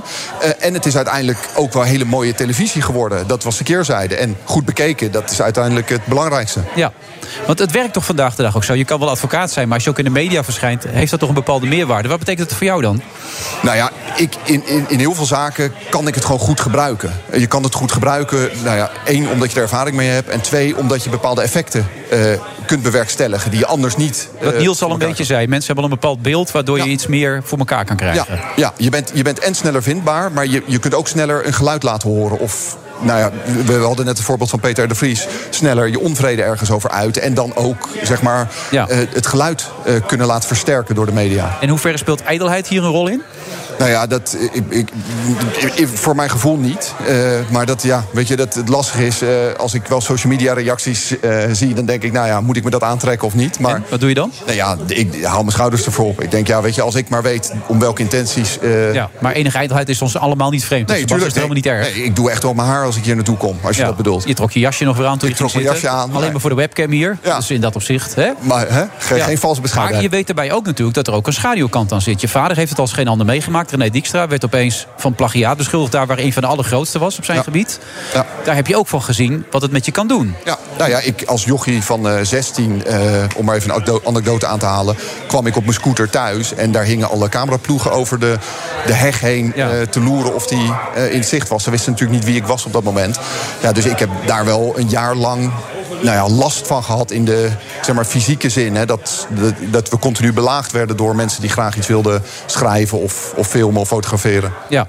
En daar heb je ook gezien wat het met je vader kon doen. Die werd van plagiaat beschuldigd. Die zaak is nooit opgelost later, begreep ik. Hè? Die, je, hebt, je hebt wel gezegd, als ik toen advocaat was geweest... ik had het ze met de haren erbij gesleept. Dat, ja, ja. Nou ja, kijk, er, er is, eh, zeg maar, later zijn een aantal dingen uitgezocht... en eh, was de korte conclusie dat er eh, onvoldoende grond was om hem te ontslaan. Alleen het lastige was, hij had zelf ontslag genomen. Ja. Hij is gebukt gegaan onder die beschuldiging. Ja, en dan eh, ja, kun je daar niet zomaar op terugkomen. Maar ja, het zou de Leidse Universiteit sieren... Hè, ook al is het inmiddels een cold case, zoals ik het in mijn vak zou noemen... eh, om dat een keer te herzien. Van, zijn wij daar de bocht uitgevlogen? En zo ja, eh, moeten we dat nog rechtzetten... zolang mijn vader nog in leven en... Ja. Maar hij schreef heel veel over depressiviteit... en opeens kreeg je er zelf mee te maken. Hoe gaat het nu met hem? Nou ja, nu gaat het goed. Ehm, in, in die tijd ehm, was hij depressief. Ehm, mijn moeder heeft heel vaak aan me gevraagd... eh, ga even achter hem aan, want wat gaat hij doen? Nou, hij gaat wandelen, komt hij nog wel terug. Dus in die tijd hebben we ons wel zorgen gemaakt. eh, toch wel ruim anderhalf jaar lang. En Ja. daarna natuurlijk nog steeds. eh, totdat hij weer een carrière opbouwde en weer hoogleraar werd. Ja, toen hadden we het gevoel van nu heeft hij de wind weer mee. En je spart veel met hem nog, begrijp ik? Ja, nog steeds. Hoe, ziet dat eruit? Wat moet ik me erbij voorstellen? Nou ja, sowieso eet ik elke zondag met hem. eh, of met de familie. Eh, en ja, als ik dingen kan bespreken... Natuurlijk eh, deel ik geen cliënteninformatie... maar als ik dingen kan bespreken in algemene zin... hoe zou jij dit aanpakken? Hoe zou jij zoiets aanlopen? Ja, dat leg ik graag aan hem voor. Of, of ik wat met zijn advies doe. Hè, dat in de loop der tijd is dat wat minder geworden. Maar aan het begin heb ik daar echt heel veel gebruik van gemaakt. Maar tegelijkertijd heb je kunnen zien wat het met mensen kan doen. De, de impact die het heeft als je heel bekend bent... en daar opeens een, een weerslag in krijgt. Je hebt zelf vier kinderen. Weerhoudt het je er ook wel eens van? Bepaalde dingen juist dan niet te gaan doen? Ik, nou, de- ja, nou ja, even in, in relatie tot wat we net eh, bespraken over zaken die je doet of doet. het je van om dingen te gaan doen, moet ik eigenlijk zeggen. Ik zit erover Ja. na te denken. Maar ga door. Ja. Nou ja, in- in- laat ik het zo zeggen. Ik heb op een gegeven moment bepaalde keuzes gemaakt om bepaalde dingen te doen.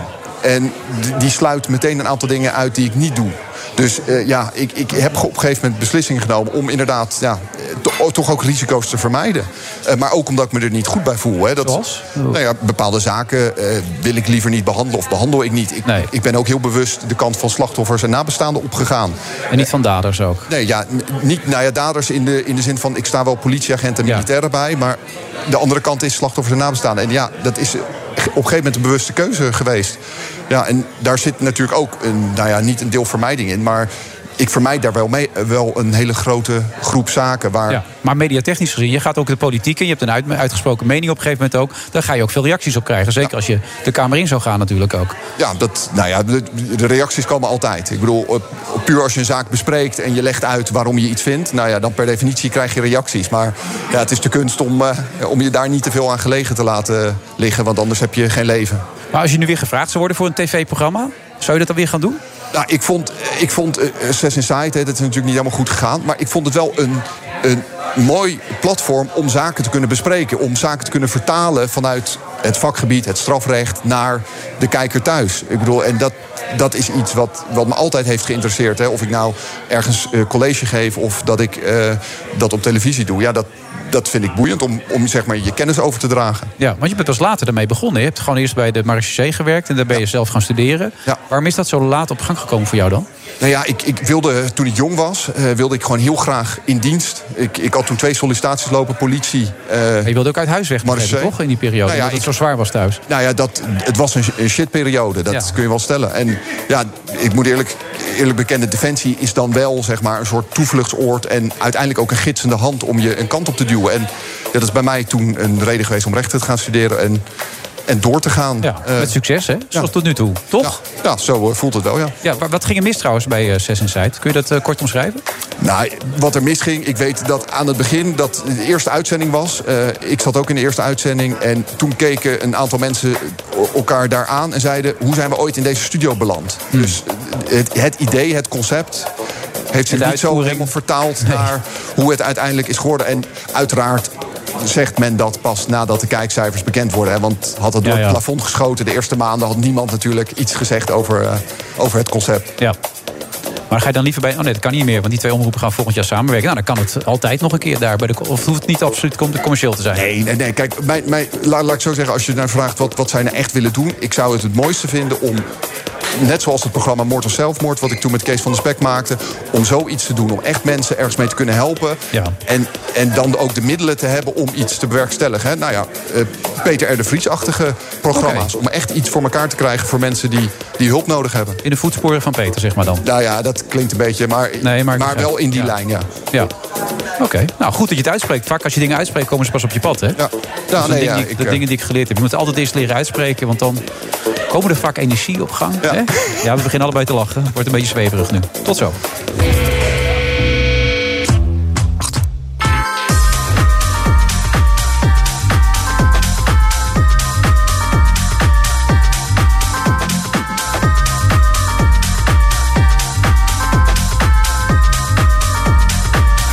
Vrijdag eh, 9 juli is het alweer. We blijft de tijd, zeg. Ongelooflijk. Vincent Evers, trendwatcher. Mickey Huibrechts, eh, oud-directeur van het advieskantoor McKinsey. Natuurlijk altijd eh, bij het NOC-NSF bes- betrokken geweest. Bij ons aan tafel.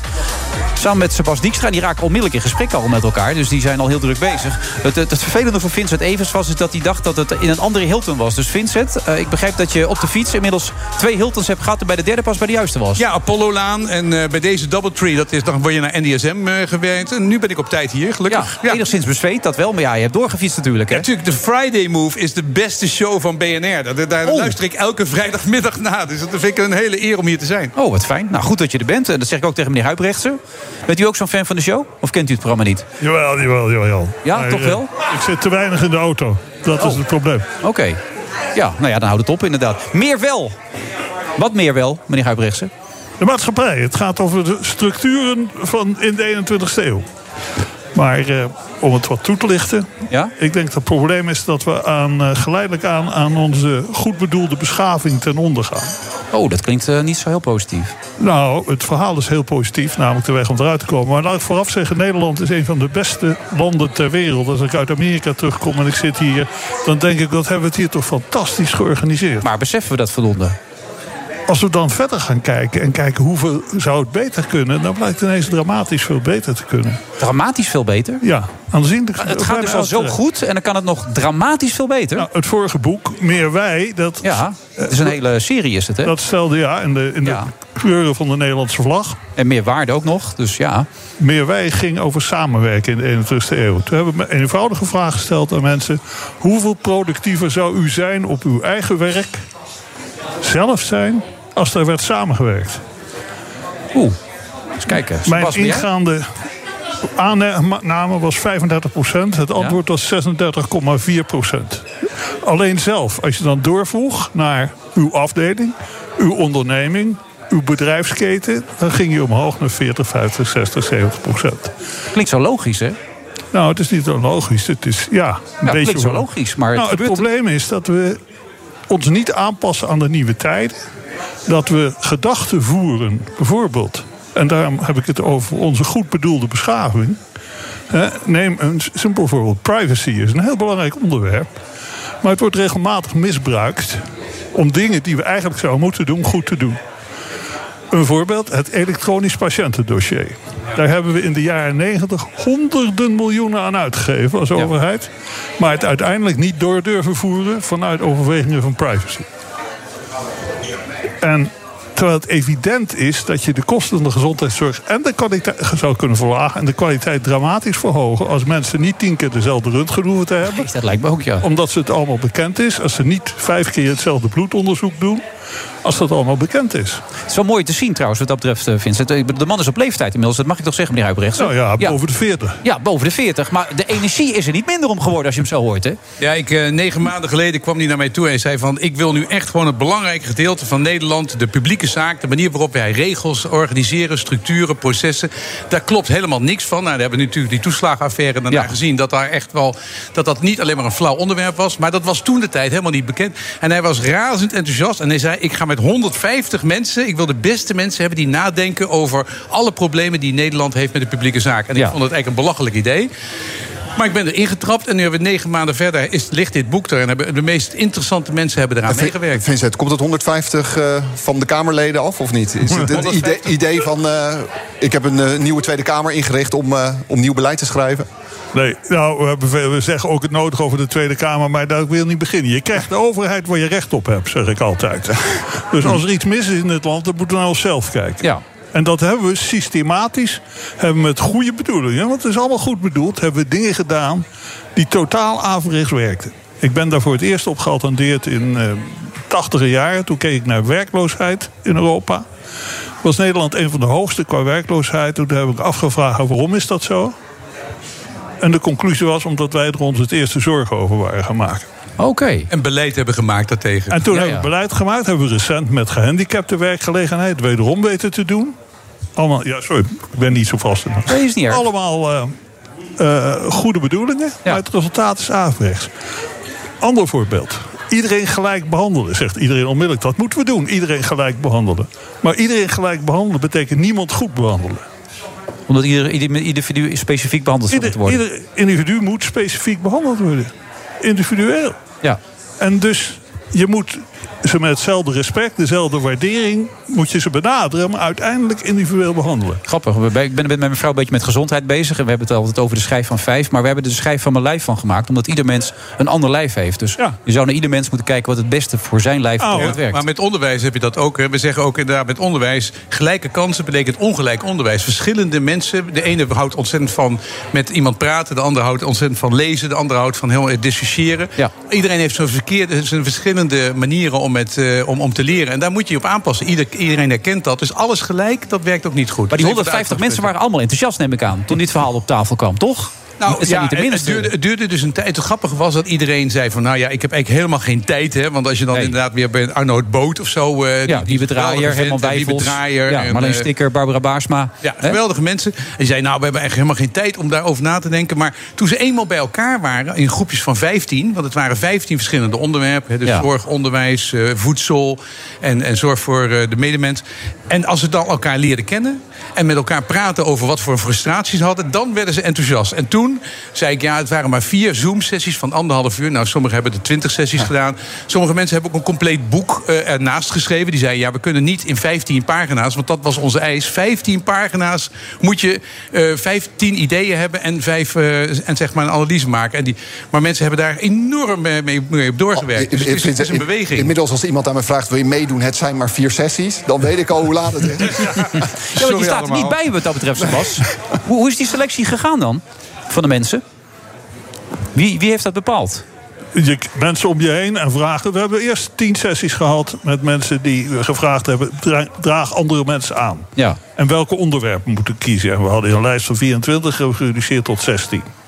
Het enige onderwerp wat niet is ingevuld is publieke informatie, media. Oké. Heel interessant. Hadden we een heleboel mensen die geïnteresseerd waren om mee te doen. Ja, Jeroen Smit zat erbij. Maar en niemand, zo, en, eh, maar niemand wou trekken. Echt niet? Nee, die journalisten zeggen allemaal... wij vinden het heel belangrijk dat er nagedacht wordt... over een andere manier van de publieke zaak te regelen. en De media. Maar om daar tijd in te stoppen, dat lukte dus helemaal niet. Maar even wat hij dus zei van... we hebben dus die brainstorm sessies met Marie, Marie- Ma- Marianne Meijensma. Allemaal leuke mensen bij elkaar, wie bedraaien. En die hebben allemaal mensen Hadden we 400. Die hebben we toen allemaal benaderd. En daar zijn de 150 uit voortgekomen. Dus, Op, eh, op basis van? op, op basis van die adviseringen. Wie Ja, ja. weet er nou het meeste van huisvesting? Wie Ja, weet ja. er nou het meeste van mobiliteit? Wie weet er nou het meeste van de rechtsstaat? Wie weet er nou het meeste Maar het was van een soort democratie? ballotage eigenlijk. Het waren, nou, daar waren die. Ja, nee, dit was een en- soort en- en Wat er dus ballotage. gebeurde, die 150 Nee, mensen. dat is geen ballotage. Die hebben andere mensen er ook weer bij gehaald. Dus, ja. En, en een vraag, Vincent, of, of aan jullie beiden. Hoe vinden jullie gehoor eh, met, met jullie betoog? Dat is een interessante vraag. Ja, goede vraag. Via Nou, de media. en waar zijn de Nee, media? maar, nee, maar ik bedoel, hebben jullie, hebben, jullie, Ja. hebben jullie dit al officieel aangeboden aan... Ja, we hebben het aangeboden aan jonge generatie. Ja. Vijf vertegenwoordigers, jonge vertegenwoordigers van de jonge organisatie. De, de jonge academie, de jongere tak van de Koninklijke Nederlandse Academie van Wetenschappen. De eh, jongere eh, klimaatbeweging. eh, noem maar nog. eh, Volt. Nou, Laurens, eh, Laurens van Volt, zeg maar, En- was erbij. En ook de, de, de Nationale Denktank, eh, zeg maar. Nationale Denken. En tenslotte de, de eh, ambtenaar van het jaar, de jonge ambtenaar van het jaar 2020. Ja, daar hebben we het aan aangeboden. En dus in ieder geval, we hebben dus... Ja, A, hey, waar, waar moet ik me zorgen over maken? We zitten bij de Friday Move. Dan is, dan is vanaf nu goed. Ja, nee, goed. miljoenen luisteraars, Maar dus is geen Het probleem. zijn, het zijn, dus in, er zijn die 150 mensen die dus echt helemaal bezig zijn. Die zijn allemaal bezig ook met dat gedachtegoed verder te doen. We gaan eh, seminars organiseren, we gaan conferenties organiseren. Die mensen zijn het aan het aandragen. De media, een heleboel media. We hadden iedereen trouwens, we hebben het vorige week maandag... eh, vorige week maandag hebben we het, eh, zeg maar hier tegenover bij Nemo... hebben we het uitgedijkt. Oh, was leuk was een mooie Nemo. plek. Ben ik laatst met mijn kinderen geweest. Alle pers zou komen. En wat gebeurde er toen? Eh kaagkeet. Kaagkeet. En toen, eh, wij zeiden van, je moet op lange termijn denken. Je moet vooruitdenken. Je moet preventie doen. En toen ging iedereen, die kwam niet omdat kaagkeet op een Maar, moment... maar is, dat niet, is dat niet meteen je grootste zorg met, met zo'n Dit is een eh, lange termijn. manifest? Nee, maar je grote lange- zorg dat... Dat is de grote zorg en dat Ja. is de uitdaging. Kijk, Ja. dit is geen oplossing voor Nederland. Dit is alleen maar een rode lantaarn die zegt er is iets mis. En er zijn wegen om daar oplossingen Ja, aan te sorry, vinden. er zitten oplossingen in, toch? Mensen kunnen hier iets mee. Ja, er zitten suggesties. Handvaten en zo zitten er toch? ideeën, maar niet de pretentie. Want dat heb ik ook met te vuren te zwaar bestreden. Geef niet een oplossing. Want Nee. zodra je een oplossing geeft... gaat iemand aan de slip van de oplossing zitten trekken... en wordt die compleet onderuit gehaald. Dus ik zei, ook al zou je het weten, de oplossing... wat in de meeste gevallen niet zo is... want de toekomst is zo onzeker en het menselijk gedrag... Dus je moet flexibel zijn. Dat is een van de centrale voorwaarden. Maar er zijn toch 150 ideeën die je op gang kunt halen. En misschien heb je ze ook gelezen. Ik weet niet wat Ja, een deel, een deel. Maar ik, weet je, ik, nou, ik had het met eh, Wilfred erover. Ik dacht er opeens, toen ik gisteren in de file vanuit Arnhem stond... dacht ik opeens, ja, mobiliteit, eh, hybride, thuiswerken. Ja, weet je, het, is Maar meteen, het gaat meteen overboord. Voor jou, de burgerbuddy. Dat is dan een idee van... Kun je misschien dat nog even toelichten? Want dat leek me echt iets voor jou. De burgerbuddy? Burgerbuddy is het concept dat de overheid voor elk gezin in Nederland wat intensieve interactie met de overheid heeft, dat zijn er een kleine 2 miljoen, één persoon aanstelt die alle contact onderhoudt. Een soort accountmanager, wat we vroeger bij banken hebben.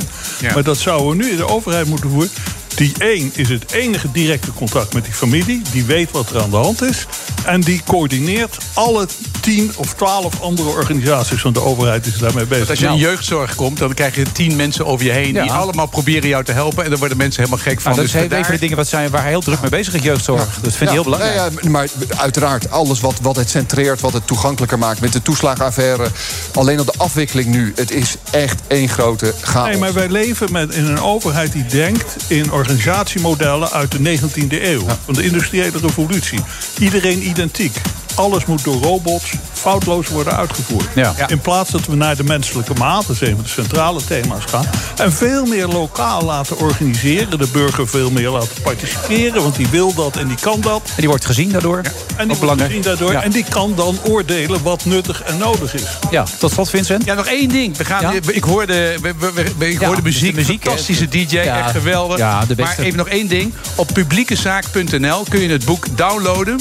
En de één heb je het als pdf, maar twee kun je het als e-pub. En dan kun je het fantastisch lezen op je mobiele telefoon. Je kunt het natuurlijk ook op papier. Ik heb hier een papieren Ja, versie. dit is nog een ouderwetse Maar versie, zeg Lees maar, het gewoon ding. lekker Ja. op vakantie. Ja. Ga er eens nadenken als je ideeën hebt. En als je zegt, dit klopt allemaal niet. Nou, geef het aan ons, want we gaan naar een tweede druk. Dat is al bijna uitverkocht. De tweede druk gaan we dat doen. Maar download het, denk erover na. Deel het met zoveel mogelijk mensen. Laten we nadenken over die publieke zaak. Zo belangrijk, dat bepaalt de kwaliteit van ons leven. En vertel de pers dat ze er wat mee moeten doen. Ja, ja, bij deze. Maar die zitten allemaal te luisteren. De pers. Ja, daarom. Meneer Houtrechtse, bedankt. Ja, fantastisch. En eh, jij ook, Vincent Everts. En ik ben blij dat je toch de goede plaats hebt gewonnen uiteindelijk. Het kostte wat inspanning, maar dan heb je ook wat, hè? Heerlijk, dank je. De Friday Move wordt mede mogelijk gemaakt door Droomparken en TUI. Discover your smile.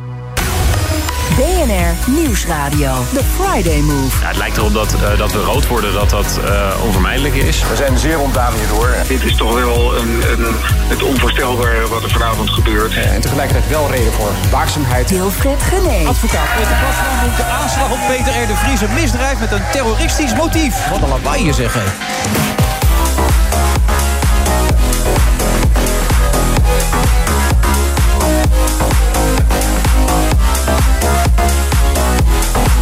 allemaal vanuit de lobby van de dobbel... Nou ja, ik weet, maakt niet, maakt het niet uit. Ik ga steeds een Skylounge zeggen, dus ga ik niet doen. Wat zat je te lachen, Bernhard? Wat zeg je? Wat zat je te lachen? Om jou, dat je ze hebben een herrie. Terwijl, Ja, was- was terwijl al die, die hele menigte die, die, die juicht en die klapt voor jou. En dan roep jij wat een herrie. Oh, oké, had ik niet hoor. Weet je wat dat is? Een godspe. Een godspe, Ja. dat is het. Ja.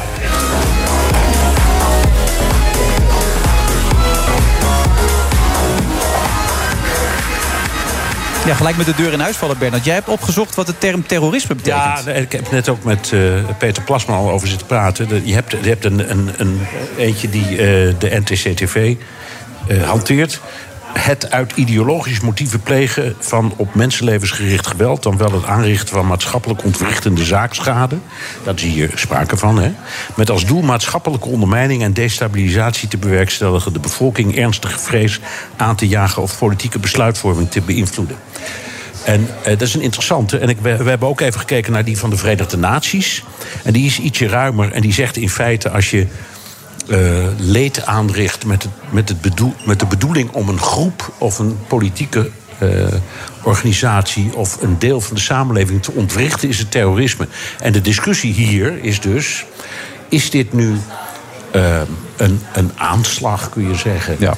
Op de advocatuur, of de, niet, niet zozeer de journalistiek, daar heb, daar heb ik het niet eens over, maar de advocatuur en ehm, wat Peter dan deed, het, het assisteren van de advocatuur in zo'n zaak. Dus een hele, groep, een hele beroepsgroep die, eh, zo- die toch een beetje de zenuwen krijgt van ja, kunnen we ons beroep nog wel uitoefenen? Is, is dat nou terrorisme? Nou, volgens mij is meneer Plasman er heel duidelijk over. Toch? Ik hoorde u van de week bij Radio 1 er ook duidelijk over zijn. Dus. Ehm, ja, het gaat om de term eh, dus dat je een delict pleegt, een, een ernstig delict, met een terroristisch oogmerk. Ja. oogmerk laat zich een beetje vertalen in mo- motief is wat sterker, maar het gaat om het oogmerk. En eh, ja, wat eh, Bernard net zegt, dat, dat is correct. Maar ik wil er één aanvulling op maken. Dat is het zijn. Het hoeft niet allemaal tegelijk het geval te zijn. Het is en, en, en. Dus ook of, of, of. Dus je kunt een deel van de bevolking eh, ernstige vrees aanjagen. En dan is dat terrorisme. Als de sociale structuur ernstig wordt ontwricht, als dat je oogmerk is, dan is het ook terrorisme. En het is hier natuurlijk wel nog steeds de vraag: wat zit hierachter? Uh, want dat is wel van belang. Maar zelfs als hier uh, een. een uh, een willekeurige daad van één persoon zou zijn, wat niks te maken heeft met de rol die Peter R. de Vries bijvoorbeeld in het Marengo-proces uh, heeft. Mm.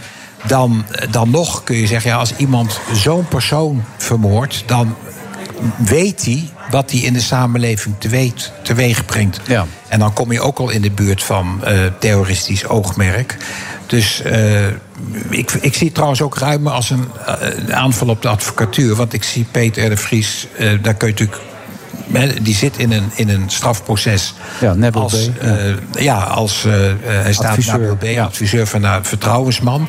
Maar hij is natuurlijk ook gewoon journalist. Hij is hij is, uh, hij is in feite, zijn beroep is het zijn van Peter R. de Vries. En daar zitten heel veel aspecten in. En ik denk niet dat journalisten zullen denken... ja, Peter R. de Vries, dat, dat is een, die hoort bij de advocatuur... dus dat raakt ons niet. Die zullen ook die vrees hebben ja. uh, vanwege hun werk. Maar naar de beveiligingen van diverse journalisten. Dus ja, dat, daar hebben we het net ja, over gehad. Ja, nou ja, John van de Heuvel bijvoorbeeld, Ja, om ja. eentje te noemen. Ja.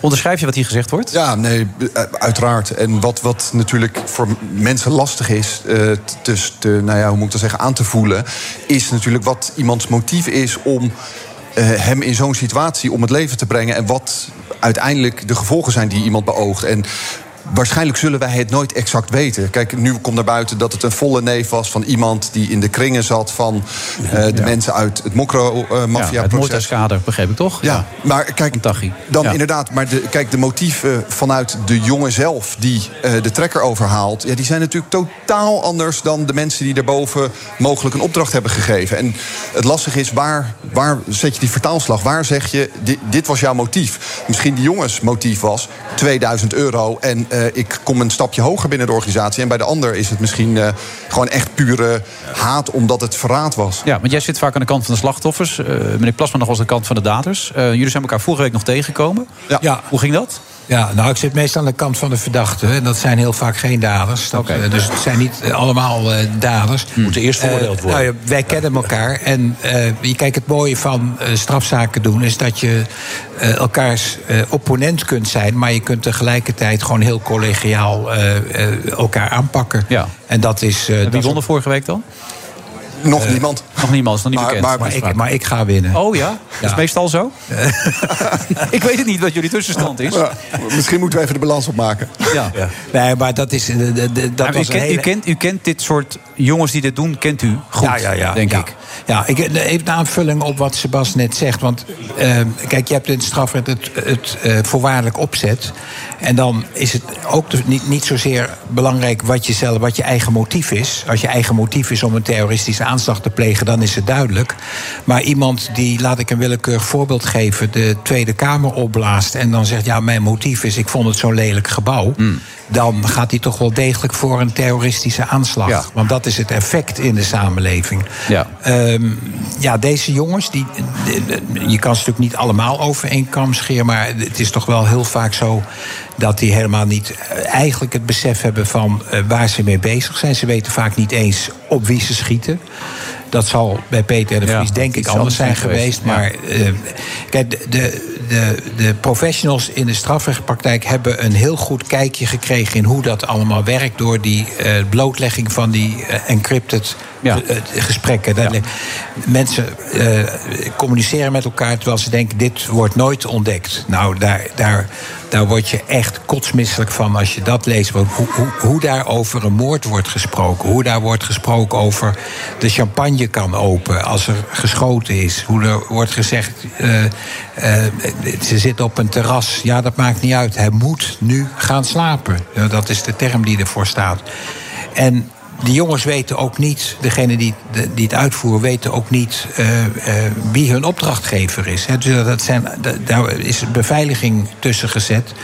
Eh, ze krijgen een geldbedrag en misschien nog wat beloftes van. je, je, kan gaat de carrière, je ja. gaat de carrière tegemoet in, in onze club.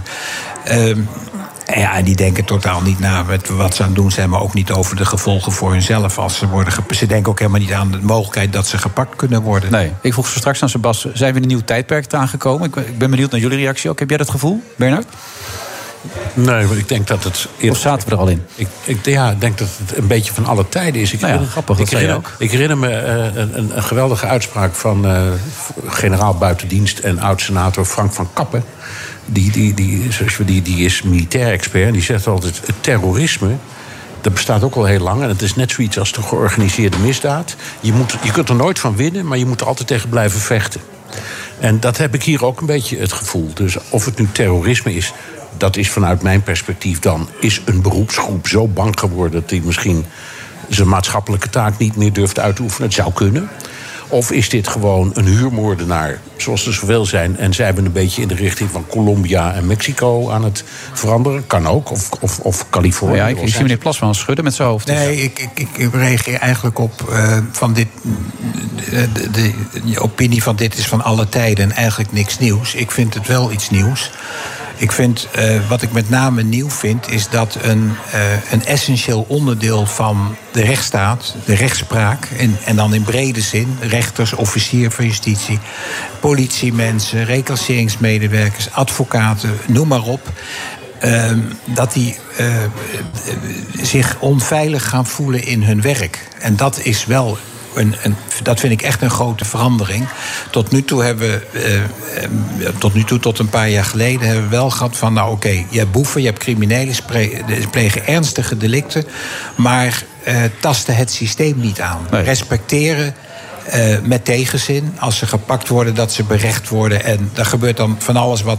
en, eh, ze zijn boos, maar het systeem als zodanig eh, aanvallen, dat hebben we nog niet eerder. En, en, en dat was dus ook mijn redenering. Als dat gebeurt, dan is er toch sprake van terrorisme. Als, als zo'n hele.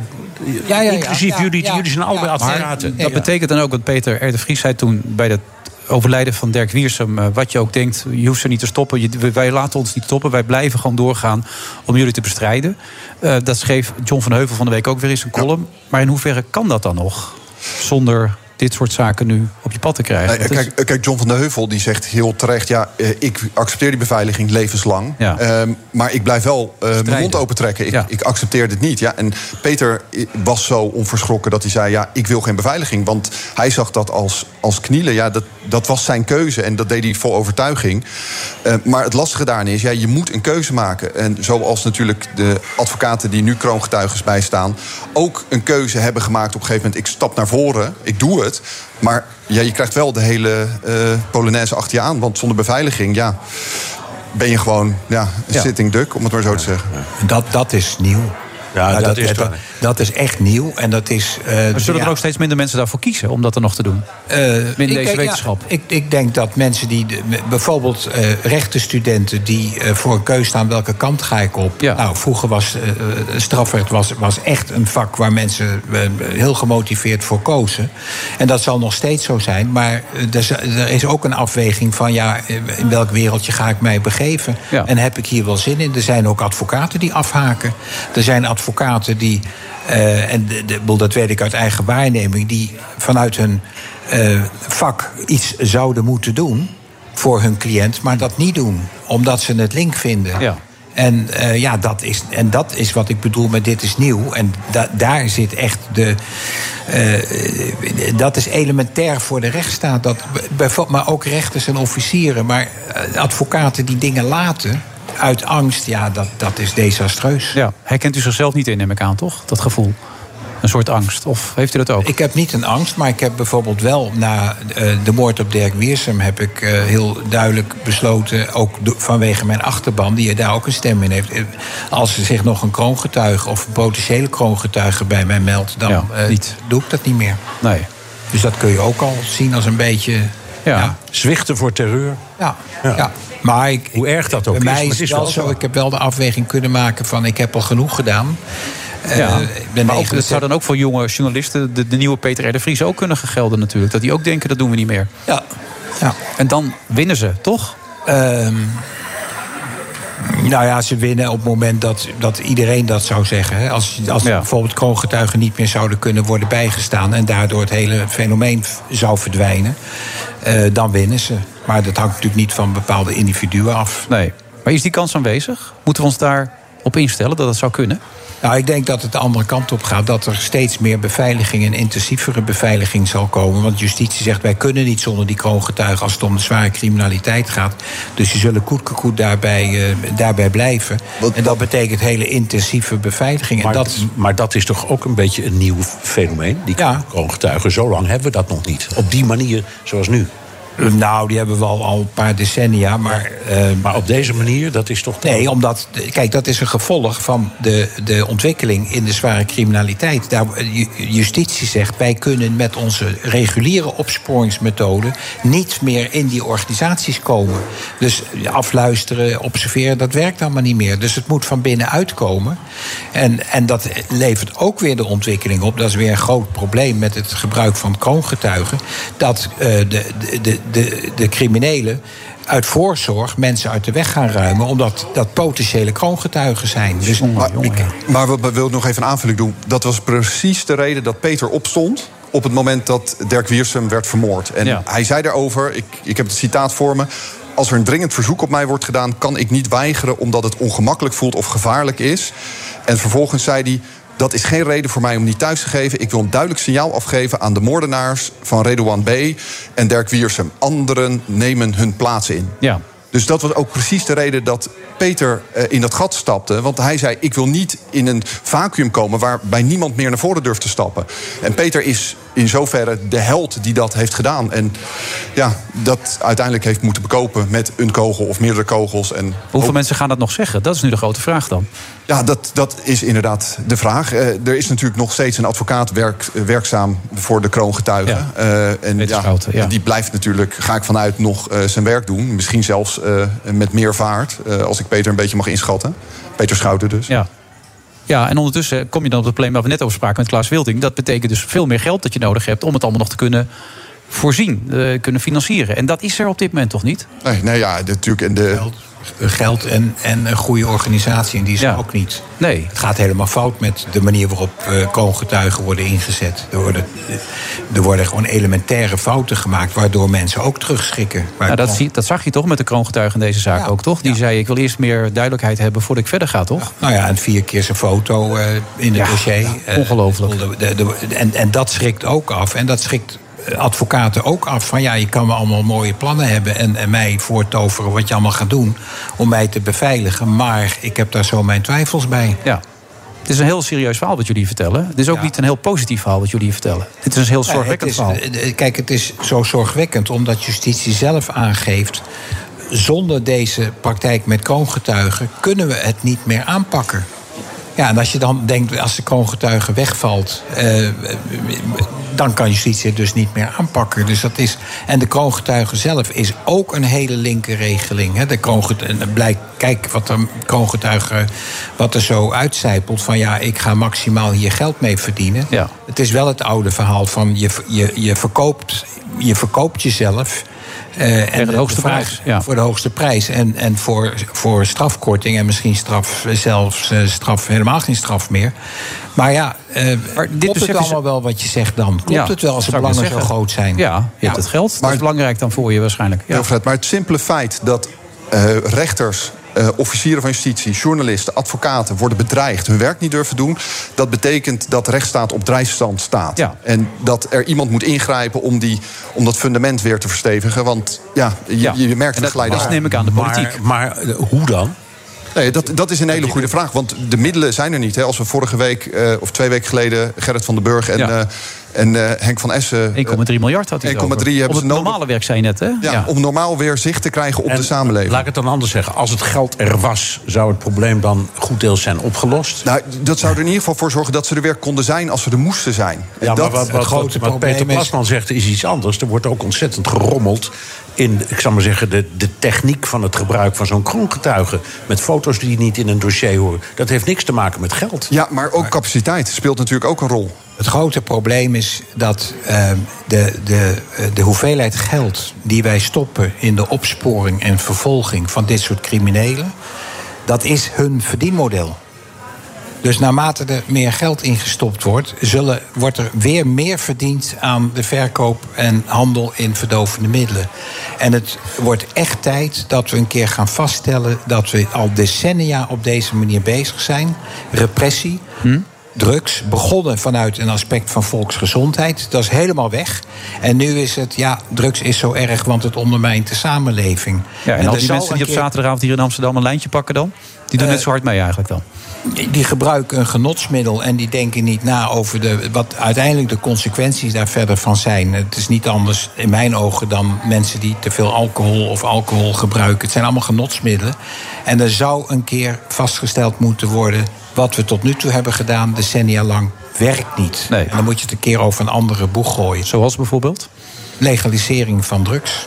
Volledige legalisering. Begin dan met softdrugs. Kijk hoe dat gaat. Maak, kijk, er zitten hele grote nadelen Ja. aan legalisering van drugs. De- maar langzamerhand gaan we een moment bereiken dat de nadelen van de repressie, dus van de strafbaarstelling, groter zijn dan de nadelen van legalisering. En dat gaat dan alleen om het ontmoedigen van de handel in die drugs. Op het moment dat je dat doet, is het niet meer interessant om erin te Nee, handelen. nee, dan is het weg. Ja. Maar in, in- En, dan- en er wordt altijd gezegd, ja, maar dat- die criminelen blijven crimineel... en die gaan dan andere dingen doen. Nou ja, kijk, het, het probleem met, met de handel in verdovende middelen... en alles eromheen, is dat het, het, je, je stapt er zo eenvoudig in. Je hebt een scootertje of een fietsje... en je kunt heel veel geld verdienen met het rondbrengen. Dus dat, eh, iemand die nu een, een scootertje heeft en wat cocaïne vervoert... gaat niet vervolgens in de mensenhandel als, als drugs legaal zouden zijn. En er komt zoveel geld vrij dan, als je dat doet. Waardoor je andere vormen van criminaliteit gewoon op de ouderwetse wijze kunt bestrijden. Maar goed, ik heb. Daar moet over nagedacht worden. Maar we hebben ook niet eens het moment bereikt dat er een keer serieus over wordt nagedacht. Nee, is het voor jou een optie? Of? Ja, nee, nou, in lijn met wat Peter zegt. Waarom hebben we drugs verboden? Hmm. En ik, ik herinner me nog een uitzending van Peter R. de Vries... bij Op 1, als ik het goed heb... Eh, waarin hij voorrekende dat 98% van de sterfgevallen... eh, alcohol of tabak gerelateerd zijn. En die andere 1, nog iets procent, bijna 2 procent... dat dat drugs gerelateerd is. Dus Ja. als het om volksgezondheid gaat... dan is dat niet het, het argument. En dat wordt wel opgevoerd telkens. Eén opmerking nog. we hebben het nu steeds over Peter R. de Vries. Eh, eh, en dat is helemaal voorstelbaar en volkomen logisch. Maar laten we dan ook luisteren naar wat hij zegt. En Peter R. de Vries zegt met zijn kennis van zaken... legaliseer de drugs. Ja. We hebben het steeds over Peter gehad. Eh, hoe heeft u het zelf ervaren deze dagen? Ehm, ja, dat is eigenlijk niet eens te beschrijven. Dat wisselt heel erg. En ik doe maar één ding. Ik hou, ik hou me niet bezig met wie Peter is en wat hij allemaal doet. Ik, ik vind dat we met één ding bezig moeten zijn. Allemaal hopen, vurig hopen en gelovige mensen bidden... dat hij deze strijd die hij nu aan het voeren is, dat hij die wint. En dat hij eh, zelfs verder kan gaan met wat hij tot nu toe doet. Laten we dat met z'n allen doen. Meneer Plasman, bedankt. Jij ook, Bernhard. BNR Nieuwsradio. The Friday Move. Ik heropen de vergadering. Bijzonder schokkend wat vanavond heeft plaatsgevonden in het centrum van onze stad. we zien het aantal besmettingen scherp oplopen. En dus nog vatbaar zijn voor het virus. Wilfred Gené. De nieuwe presentatoren van BNR Sport zijn Kim Lambert en Annegreet Haars. Is dit allemaal zeg?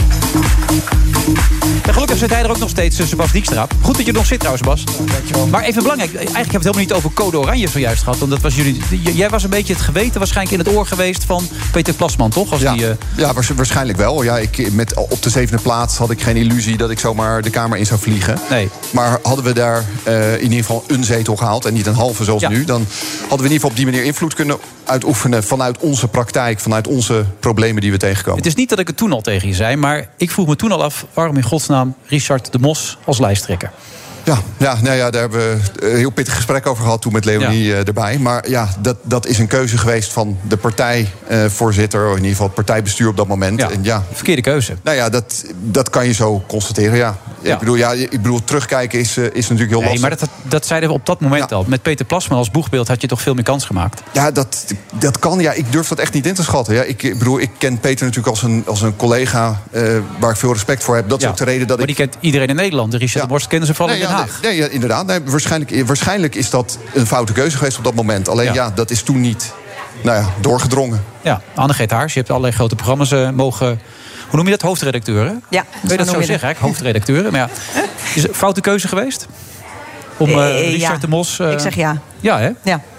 Want mediatechnisch werkt dat niet eh, op die manier, hè? Ja, dat klopt heel vet. Ja. Nee, eh, ik denk inderdaad dat eh, hij, hij is voorzichtig, maar eh, ik denk het ook. Dat Ja. we beter een andere keuze hadden kunnen zijn. Ja, en dan Sebas op plaats 2 had hij misschien wel twee zetels gehad. Hè? Ah, ja, dit kan. Ja, ja, een beetje water onder de brug. Ik, wat dat betreft, eh, ik ben van de categorie kijk vooruit. Ik, Ja. Dit is een keuze Maar als jullie over vier jaar dus weer met code oranje komen, dan... Ja, nou ja, dat sluit ik niet uit. Eh, weet je, over vier jaar staat het er anders voor. Eh, ik heb geen idee. Ik bedoel, daar zijn we natuurlijk nog niet Maar je mee gaat bezig. het wel doen dan? Nee, ja, ik, ik ben nog steeds verbonden aan de partij, als je Ja. dat bedoelt, ja. Oké, nou ja, goed. Nog kansen genoeg. Over kansen gesproken, daar zitten ze. Ja, Kim Lammers, die kennen we natuurlijk allemaal. Anne Geet vooral achter de schermen. Ja. Maar waarom ga je presenteren dan? Nou, ik heb natuurlijk eh, wel al eerder bij BNR gewerkt. Dat is inmiddels eh, ongeveer zes jaar geleden. En toen was ik wel veel op zender. Mhm. Eh, altijd wat meer om aan te schuiven, om te vertellen over sport. En altijd is wel een beetje blijven kriebelen van... zou ik niet ooit toch eens zelf te gaan presenteren? Ja. En toen raakte ik met BNR hierover in contact... met deze fantastische sportzomer waar we middenin zitten. En eh, ja, zo geschiedde dat ik dacht, ik grijp mijn kans. Grappig eigenlijk. Ik, ik, ik wist dat helemaal niet, dat sportverleden voor jou. En jouw ex, eh, jou- maar ben je ex? Je man bedoel ik. Die was ook sport. Die was Ja, jij ook- weet meer dan ik wil, Nee, nee, sorry. Nee, nee, nee. Ik loop ook niet op- maar heel Wat niet is, kan nog komen. Maar daar gaan we niet vanuit natuurlijk allemaal. Heeft Maar- iemand een wijntje voor mij? Want, eh, Nee, maar die was dat ook namelijk. Dus zo zijn we elkaar tegengekomen ja. ook. Ja, wij zijn, elkaar, wij zijn echt een eh, zoals je dat... dus wij hebben elkaar dat leren kennen met BNR. Oh, Toen deed aan. hij geen sport meer. Oh ja. En ik eh, be- begon daar net eh, mee, ja. Ja. Ik heb al eerder een keer bij jou ook in de uitzending gezeten, Wilfred, om sport te... Staat me totaal niet nee, bij. Nee, Ja. En wat heb je toen gezegd dan? Waar ging dat Ik over? denk dat we er nu twee wijntjes van moeten worden, ja. maken. Want waar een, hebben we het toen over gehad? Weet jij dat nog? Ja, dat weet ik, want het was de loting. Goed, dit gesprek. Ja, het was de loting van het eh, WK van eh, 2014. Ja, dat is een hele tijd geleden. Ja, hè? maar ja, ik weet het toch. Ja, maar het was voor jou een heel bijzonder moment natuurlijk, of niet? Nou ja, ja oké. weet Laten, we het daar- laten we het daarop houden. Ja. Leuk dat jij er ook bent, Kim. Ja, dankjewel. Wat mogen wij van het programma verwachten dan? Eh, heel veel. Ja. ja, ik denk alle twee ontzettend veel affiniteit met sport. Mooie gasten, mooie gesprekken. We willen echt de, de verhalen van de sporters, oudsporters... Uh, mensen uit het bedrijfsleven gaan vertellen... met altijd wel de link naar sport. En, Je man zat er weer foto's te maken, Annegreet. Maar dat maakt verder niet uit. Ja, ga door. Ja? nou ja, en, maar het gesprek ook aangaan over, over leiderschap, over samenwerken. Oh, het is echt die bedoeling ook. Een beetje het businessachtige element is ook heel belangrijk ja, in deze. absoluut. absoluut ja. Dat zou ook iets voor jou zijn, zoiets, ja. toch? Nou ja, waarom niet? Ja, nou ja, ik heb iets minder met sport, maar... Uh, ja, nee, ja. Hij, heeft, hij heeft enorm zijn ambitie uitgesproken in de media ook... dat hij dat wel meer zou willen doen. Maar ja, dit is sport. Dan moet hij wel een beetje affiniteit ja, Nee, dat is waar. Maar... maar er zit ook juridische kant aan, nee. Zeker, zeker. En wat, voor, wat voor gasten moeten we aan denken dan? Nou, de eerste twee gasten volgende week zijn Mark Tuitert en Jacques Verharen. En... Ja, als ik bij Mark Tuitert, ik vind Mark een wereldgroot. Maar van de week heeft Johan hem weer op de hak genomen. Die noemt een grote goeroe enzovoort. Die werd heel moe van hem. Maar ga door, ja. ja. Dat doet Johan bij niemand. Nee, nee, nee. nee. Uh, niemand wordt moe van de Johan, gelukkig. Nee. nee, nee. maar, um, en de week daarna hebben we Raymond Sluiter. En uh, help me even snel. Jeroen Delmee en Leontien Vermors. Zo. Dat is niet ja. verkeerd. Nee, mooi hè? En wat maakt jullie geschikt om deze baan uh, tot jullie te nemen eigenlijk? Echt zoveel vetvragen zit.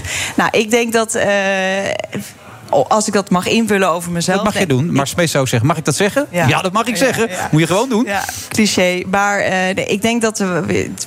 We zijn twee vrouwen. Ach. Uh, dat was je misschien nog niet opgevallen, nou, Wilfred. Ja. Maar ik denk, ik denk dat het... Nee, even serieus. Dat het belangrijk is dat er binnen de sportjournalistiek meer vrouwen... Ik, nou, alles moet meer vrouwen. Je, je kan niks verzinnen of het moet meer vrouwen zijn. Dus wat dat betreft. Durf ja. je dat vanavond ook nog te zeggen? Dat, dat roepen we toch ook steeds aan die nou, tafel? Nou, Jawel, dat wordt steeds geroepen. Nou, het wordt allemaal wel heel kritisch bekeken. Ja, het wordt heel kritisch bekeken. Ja. Ik vind ook wel dat het een beetje doorslaat hier en daar. Ja, oké. Okay. Nou goed. In ieder geval, wij Kritiek vinden... Het... of? Allebei. Maar ik, de aanwezigheid van alleen maar mensen er neerzetten... omdat ze er moeten zitten, omdat het dan... Uh, netjes en redelijk en dat soort zaken allemaal is. Dat het correct vind, is. Vind je dat echt? Ja, ik zit soms naar uitzendingen te kijken en denk... was godsnaam naar te gluren. Het is, er ontbreekt dan gewoon iets aan. Aan spicy, aan, aan, aan gevoel. Maar dat is mijn gevoel, hè? Maar ik denk dat... Ik ben ook al oud. En wit. Ja. En een man. En je zit er wel. Ja, nog wel. Ja. nee, maar ik denk dat, straks, dat uh, als ik mijn analyse daarover is dat die vrouwen waar we het dan over hebben, uh, die bijvoorbeeld bij NOS, uh, bij Studio Europa, die kansen krijgen en, Hm. hmm. niet, en niet voor niks, want ik vind dat ze enorm goed ingelezen zijn en vaak meer weten dan hun collega's.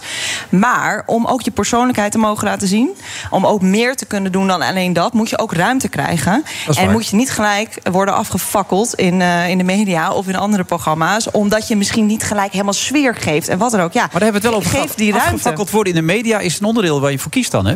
Maar ik, ik ben het wel met Annegreet eens. Ik vind dat je ook die kans moet gunnen. Ik bedoel, ik, uh, uiteraard na alle wedstrijden kijk ik ook die analyses. En ik vind het goed dat er balans is. Ik, na een tijdje heb ik uh, Van Basten en, uh, en de rest wel gezien. Ja. Ik vind het ook soms goed om gewoon even een ander type blik op het veld te krijgen. Maar dat is mijn persoonlijke mening. Het heeft niks met vrouw te maken, maar gewoon puur doordat er een vrouw zit, krijg je een ander ander perspectief, laat ik het maar zo noemen. Ja. Ik vind het glad ijs hoor, om uh, hierover te praten. Maar... Om? Nee, nee, gewoon, nee. Wat? Ik, zag, ik zag dat Annegreet de vragen opeens op jou afvuurde. Dus ik dacht, wow, kijk ja? en dat, zo, gaat dat dan stijl worden, of niet, Kim? Wordt het een beetje pittig ook, dat nee, programma? maar hopen dat we natuurlijk wel uh, open en eerlijk en directe vragen kunnen stellen. Om, ja. om wel een, uh, een goed gesprek op gang te brengen. Maar het stoort jou dus ook, begrijp ik, die, die, die, die beeldvorming? Ja, die tuurlijk. Ja, nou ja, dat, het bespreekt ons aan natuurlijk. Wij zijn vrouwen. En um, ja, ik vind dat we daar natuurlijk gelijke kansen moeten krijgen. En ja. er is gewoon veel verschil nog.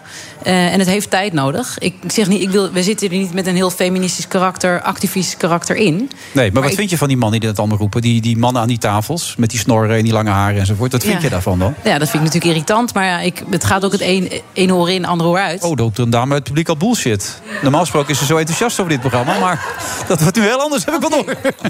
ik, ik zou het oprecht dan leuk vinden om hem daar ook over te spreken in dit programma. Ja. Dan denk ik van ja, en dan ook eens. En dan zegt hij meisje, meisje. Nou ja, prima, zeg Ja. dat maar. Maar je hebt een vrouwelijke collega die het eigenlijk hartstikke goed doet. Uh, Helene. Ah, Helene, die doet hartstikke goed inderdaad. Ja.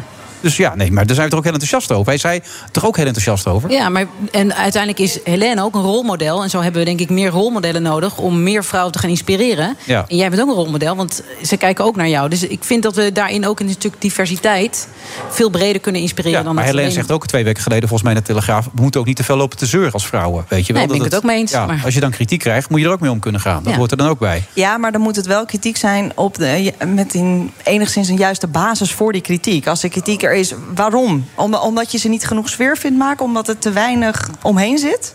Wat, wat is dan...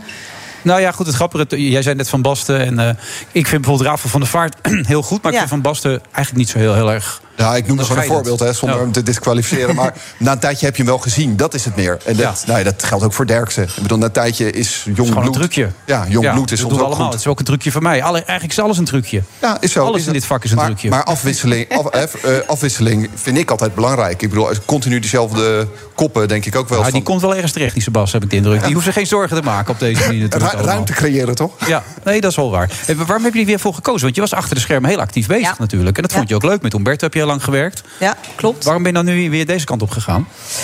Nou ja, ik heb eh, in totaal bijna vijf Je was jaar- belangrijk, dat mag je wel stellen. Je was hoog opgeklommen al. Ja, maar goed, eh, vijf jaar late night talkshow maken. eh, dat, ja, op een gegeven moment wil je ook weer eens wat nieuws. Ja. En wil je je horizon weer verbreden. Ga je weer nadenken, wat ga ik doen? Late night is ook een manier van leven. Ehm, veel respect voor mensen die dat allemaal doen. Je moet 's ochtends vroeg, om 7 uur begint het... en je bent nou, om 1 uur s'nachts een keertje thuis. Eh, dat is hartstikke leuk, maar op een gegeven moment denk je ook... nou, Ja, jij bent die eh, ex-sportverslaggever van je hebt je inmiddels twee kinderen. Dus dat speelt ook een rol, denk ik. ja, ja. Speelt ook een rol. Ja. Maar eh, het belangrijkste is vooral dat ik weer wat nieuws wilde doen... en dat ik weer wilde leren en een nieuwe stap wilde maken. En ik vind BNR een pachtzender. Ik heb er gelukkig al jaren mogen werken. En toen die kans kwam en eh, ik sprak uit naar Mireille, de hoofdredacteur... van ik zou dat heel graag met een andere vrouw willen doen. Ja, ik moet trouwens van Mireille zeggen dat straks om 7 uur wordt die persconferentie live uitgezonden. Voordat ik het weer vergeet, want dan wordt ze weer boos en zo. Maar Mireille bij deze, zeg je Ja. even. Ja, toen vroeg En, je eh, dat? ja, nee, toen ben ik me- met Kim daarover in contact gekomen. En wij hadden gelijk een enorme klik met elkaar. Ja, wat hebben jullie met elkaar dan? Wat is dat, Kim? Ja, weet Hoe ik wil je dat omschrijven, Nou, die klik? ik, ik denk eh, sowieso echt de affiniteit sport. Daar eh, eh, kunnen we echt uren over praten. Ja. En eh, dit heel graag samen willen doen. Dus eh, ja, ik merk nu als we ook gisteren ter voorbereiding hiervoor eh, zitten we meteen weer anderhalf uur ongeveer aan de telefoon. Dus veel te bespreken.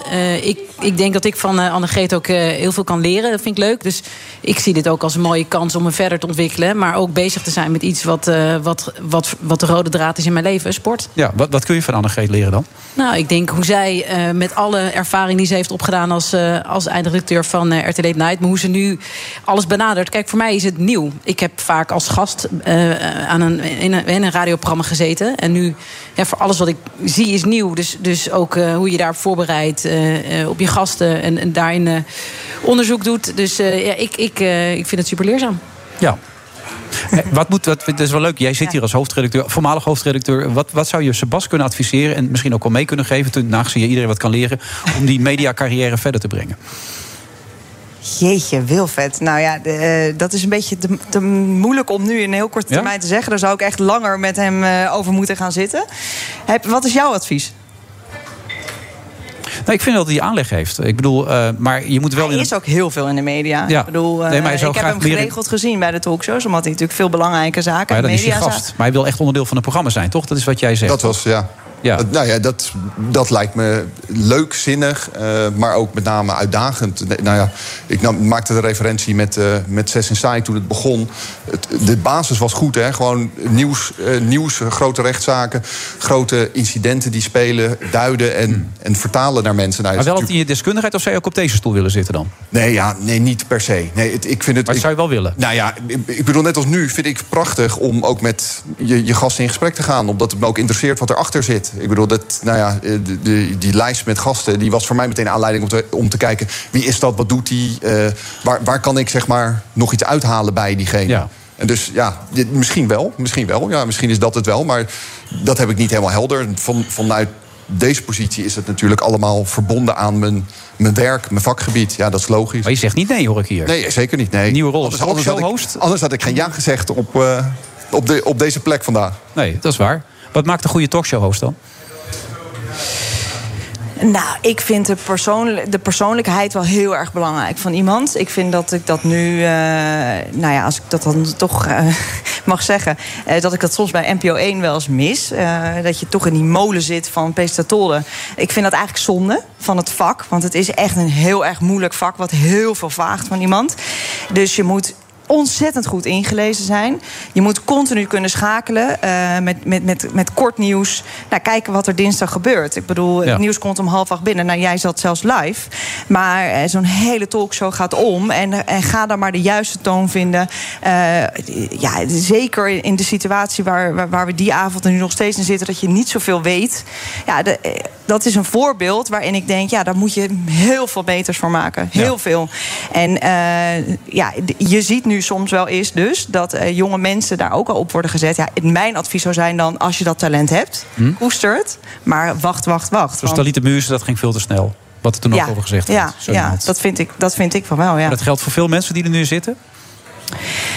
Ja, ik denk wel dat. eh, ik, ik, ik kan, je kan het hun bijna zelf ook niet kwalijk nemen. Want ik begrijp best wel dat, je, dat het moeilijk is om nee, te zeggen tegen zo'n kans. Eh, dus ik begrijp dat wel. Alleen ik denk. Ja, is bij dit soort momenten waar het zo bepalend is, wat jij, hoe jij het vertaalt, hoe je je gasten ondervraagt, ja, eh, dat, dat, dat heb je niet zomaar geleerd. Dat, ga je, dat is niet door een kran- kranten te lezen. Nee, dan moet je heel veel voor een programma zitten en heel veel ja, eh, het land in, eh, veel spreken. Ik denk heel veel spreken. Ja, en dan uiteindelijk kom je daar. Ja. Hoe deed Humberto het deze week? Goed, goed.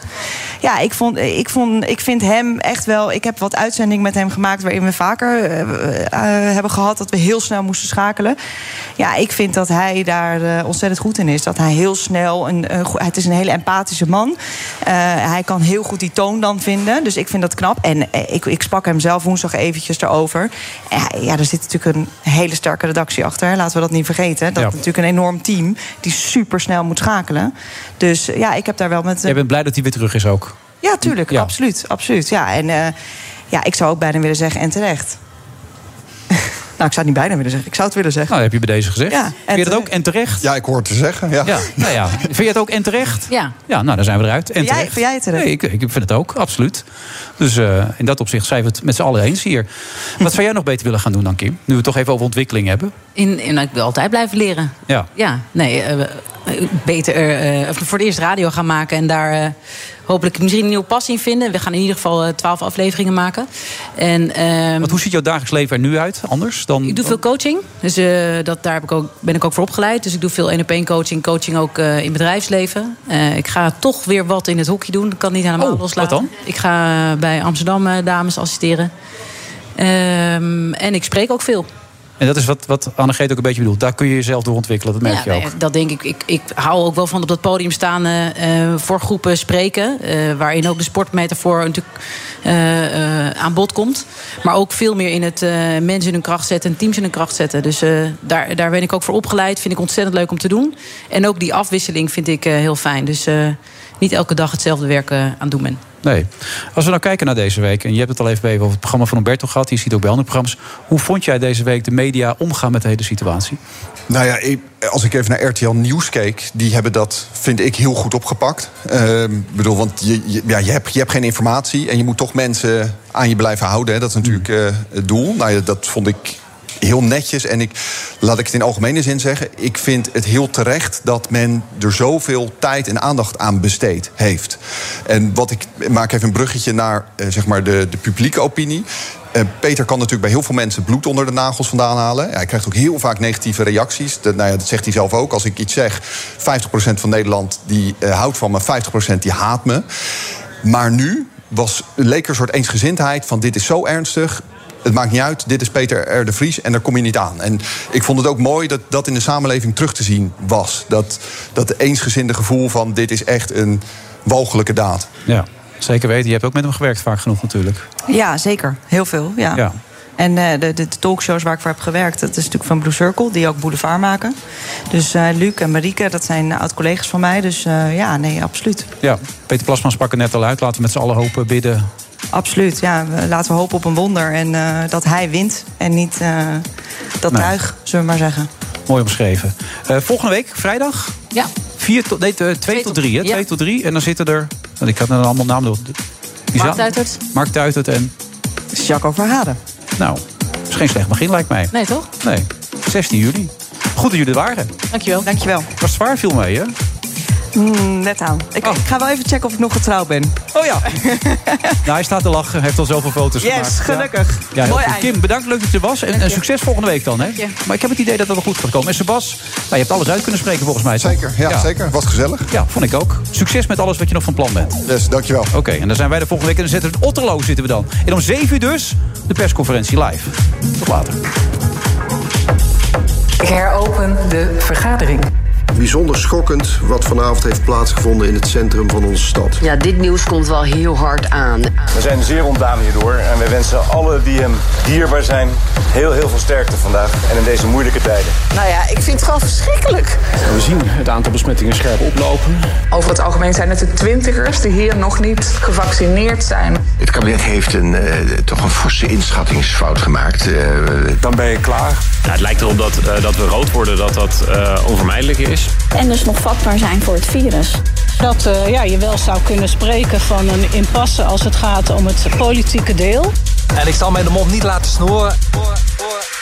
We moeten met elkaar die dijk bouwen tegen die volgende opleving van het virus. Nee, dat nieuws heb ik nog niet eh, gelezen. Wat we ook met elkaar moeten realiseren, is dat ook jonge mensen soms ernstig ziek kunnen worden. We hopen allemaal vurig, we bidden dat hij deze aanslag overleeft. De Friday Move wordt mede mogelijk gemaakt door TUI en Droomparken. Droomparken, je perfecte vakantie of een eigen tweede huis. Ook Hugo Reitsma vind je in de BNR-app. Superhandig die BNR-app. Je kunt alle programma's live luisteren, breaking nieuwsmeldingen. Je blijft op de hoogte van het laatste zakelijke nieuws. En je vindt er alle BNR-podcasts, waaronder natuurlijk de belangrijkste, Boeken zijn in de wijk. Download nu de gratis BNR-app en blijf scherp.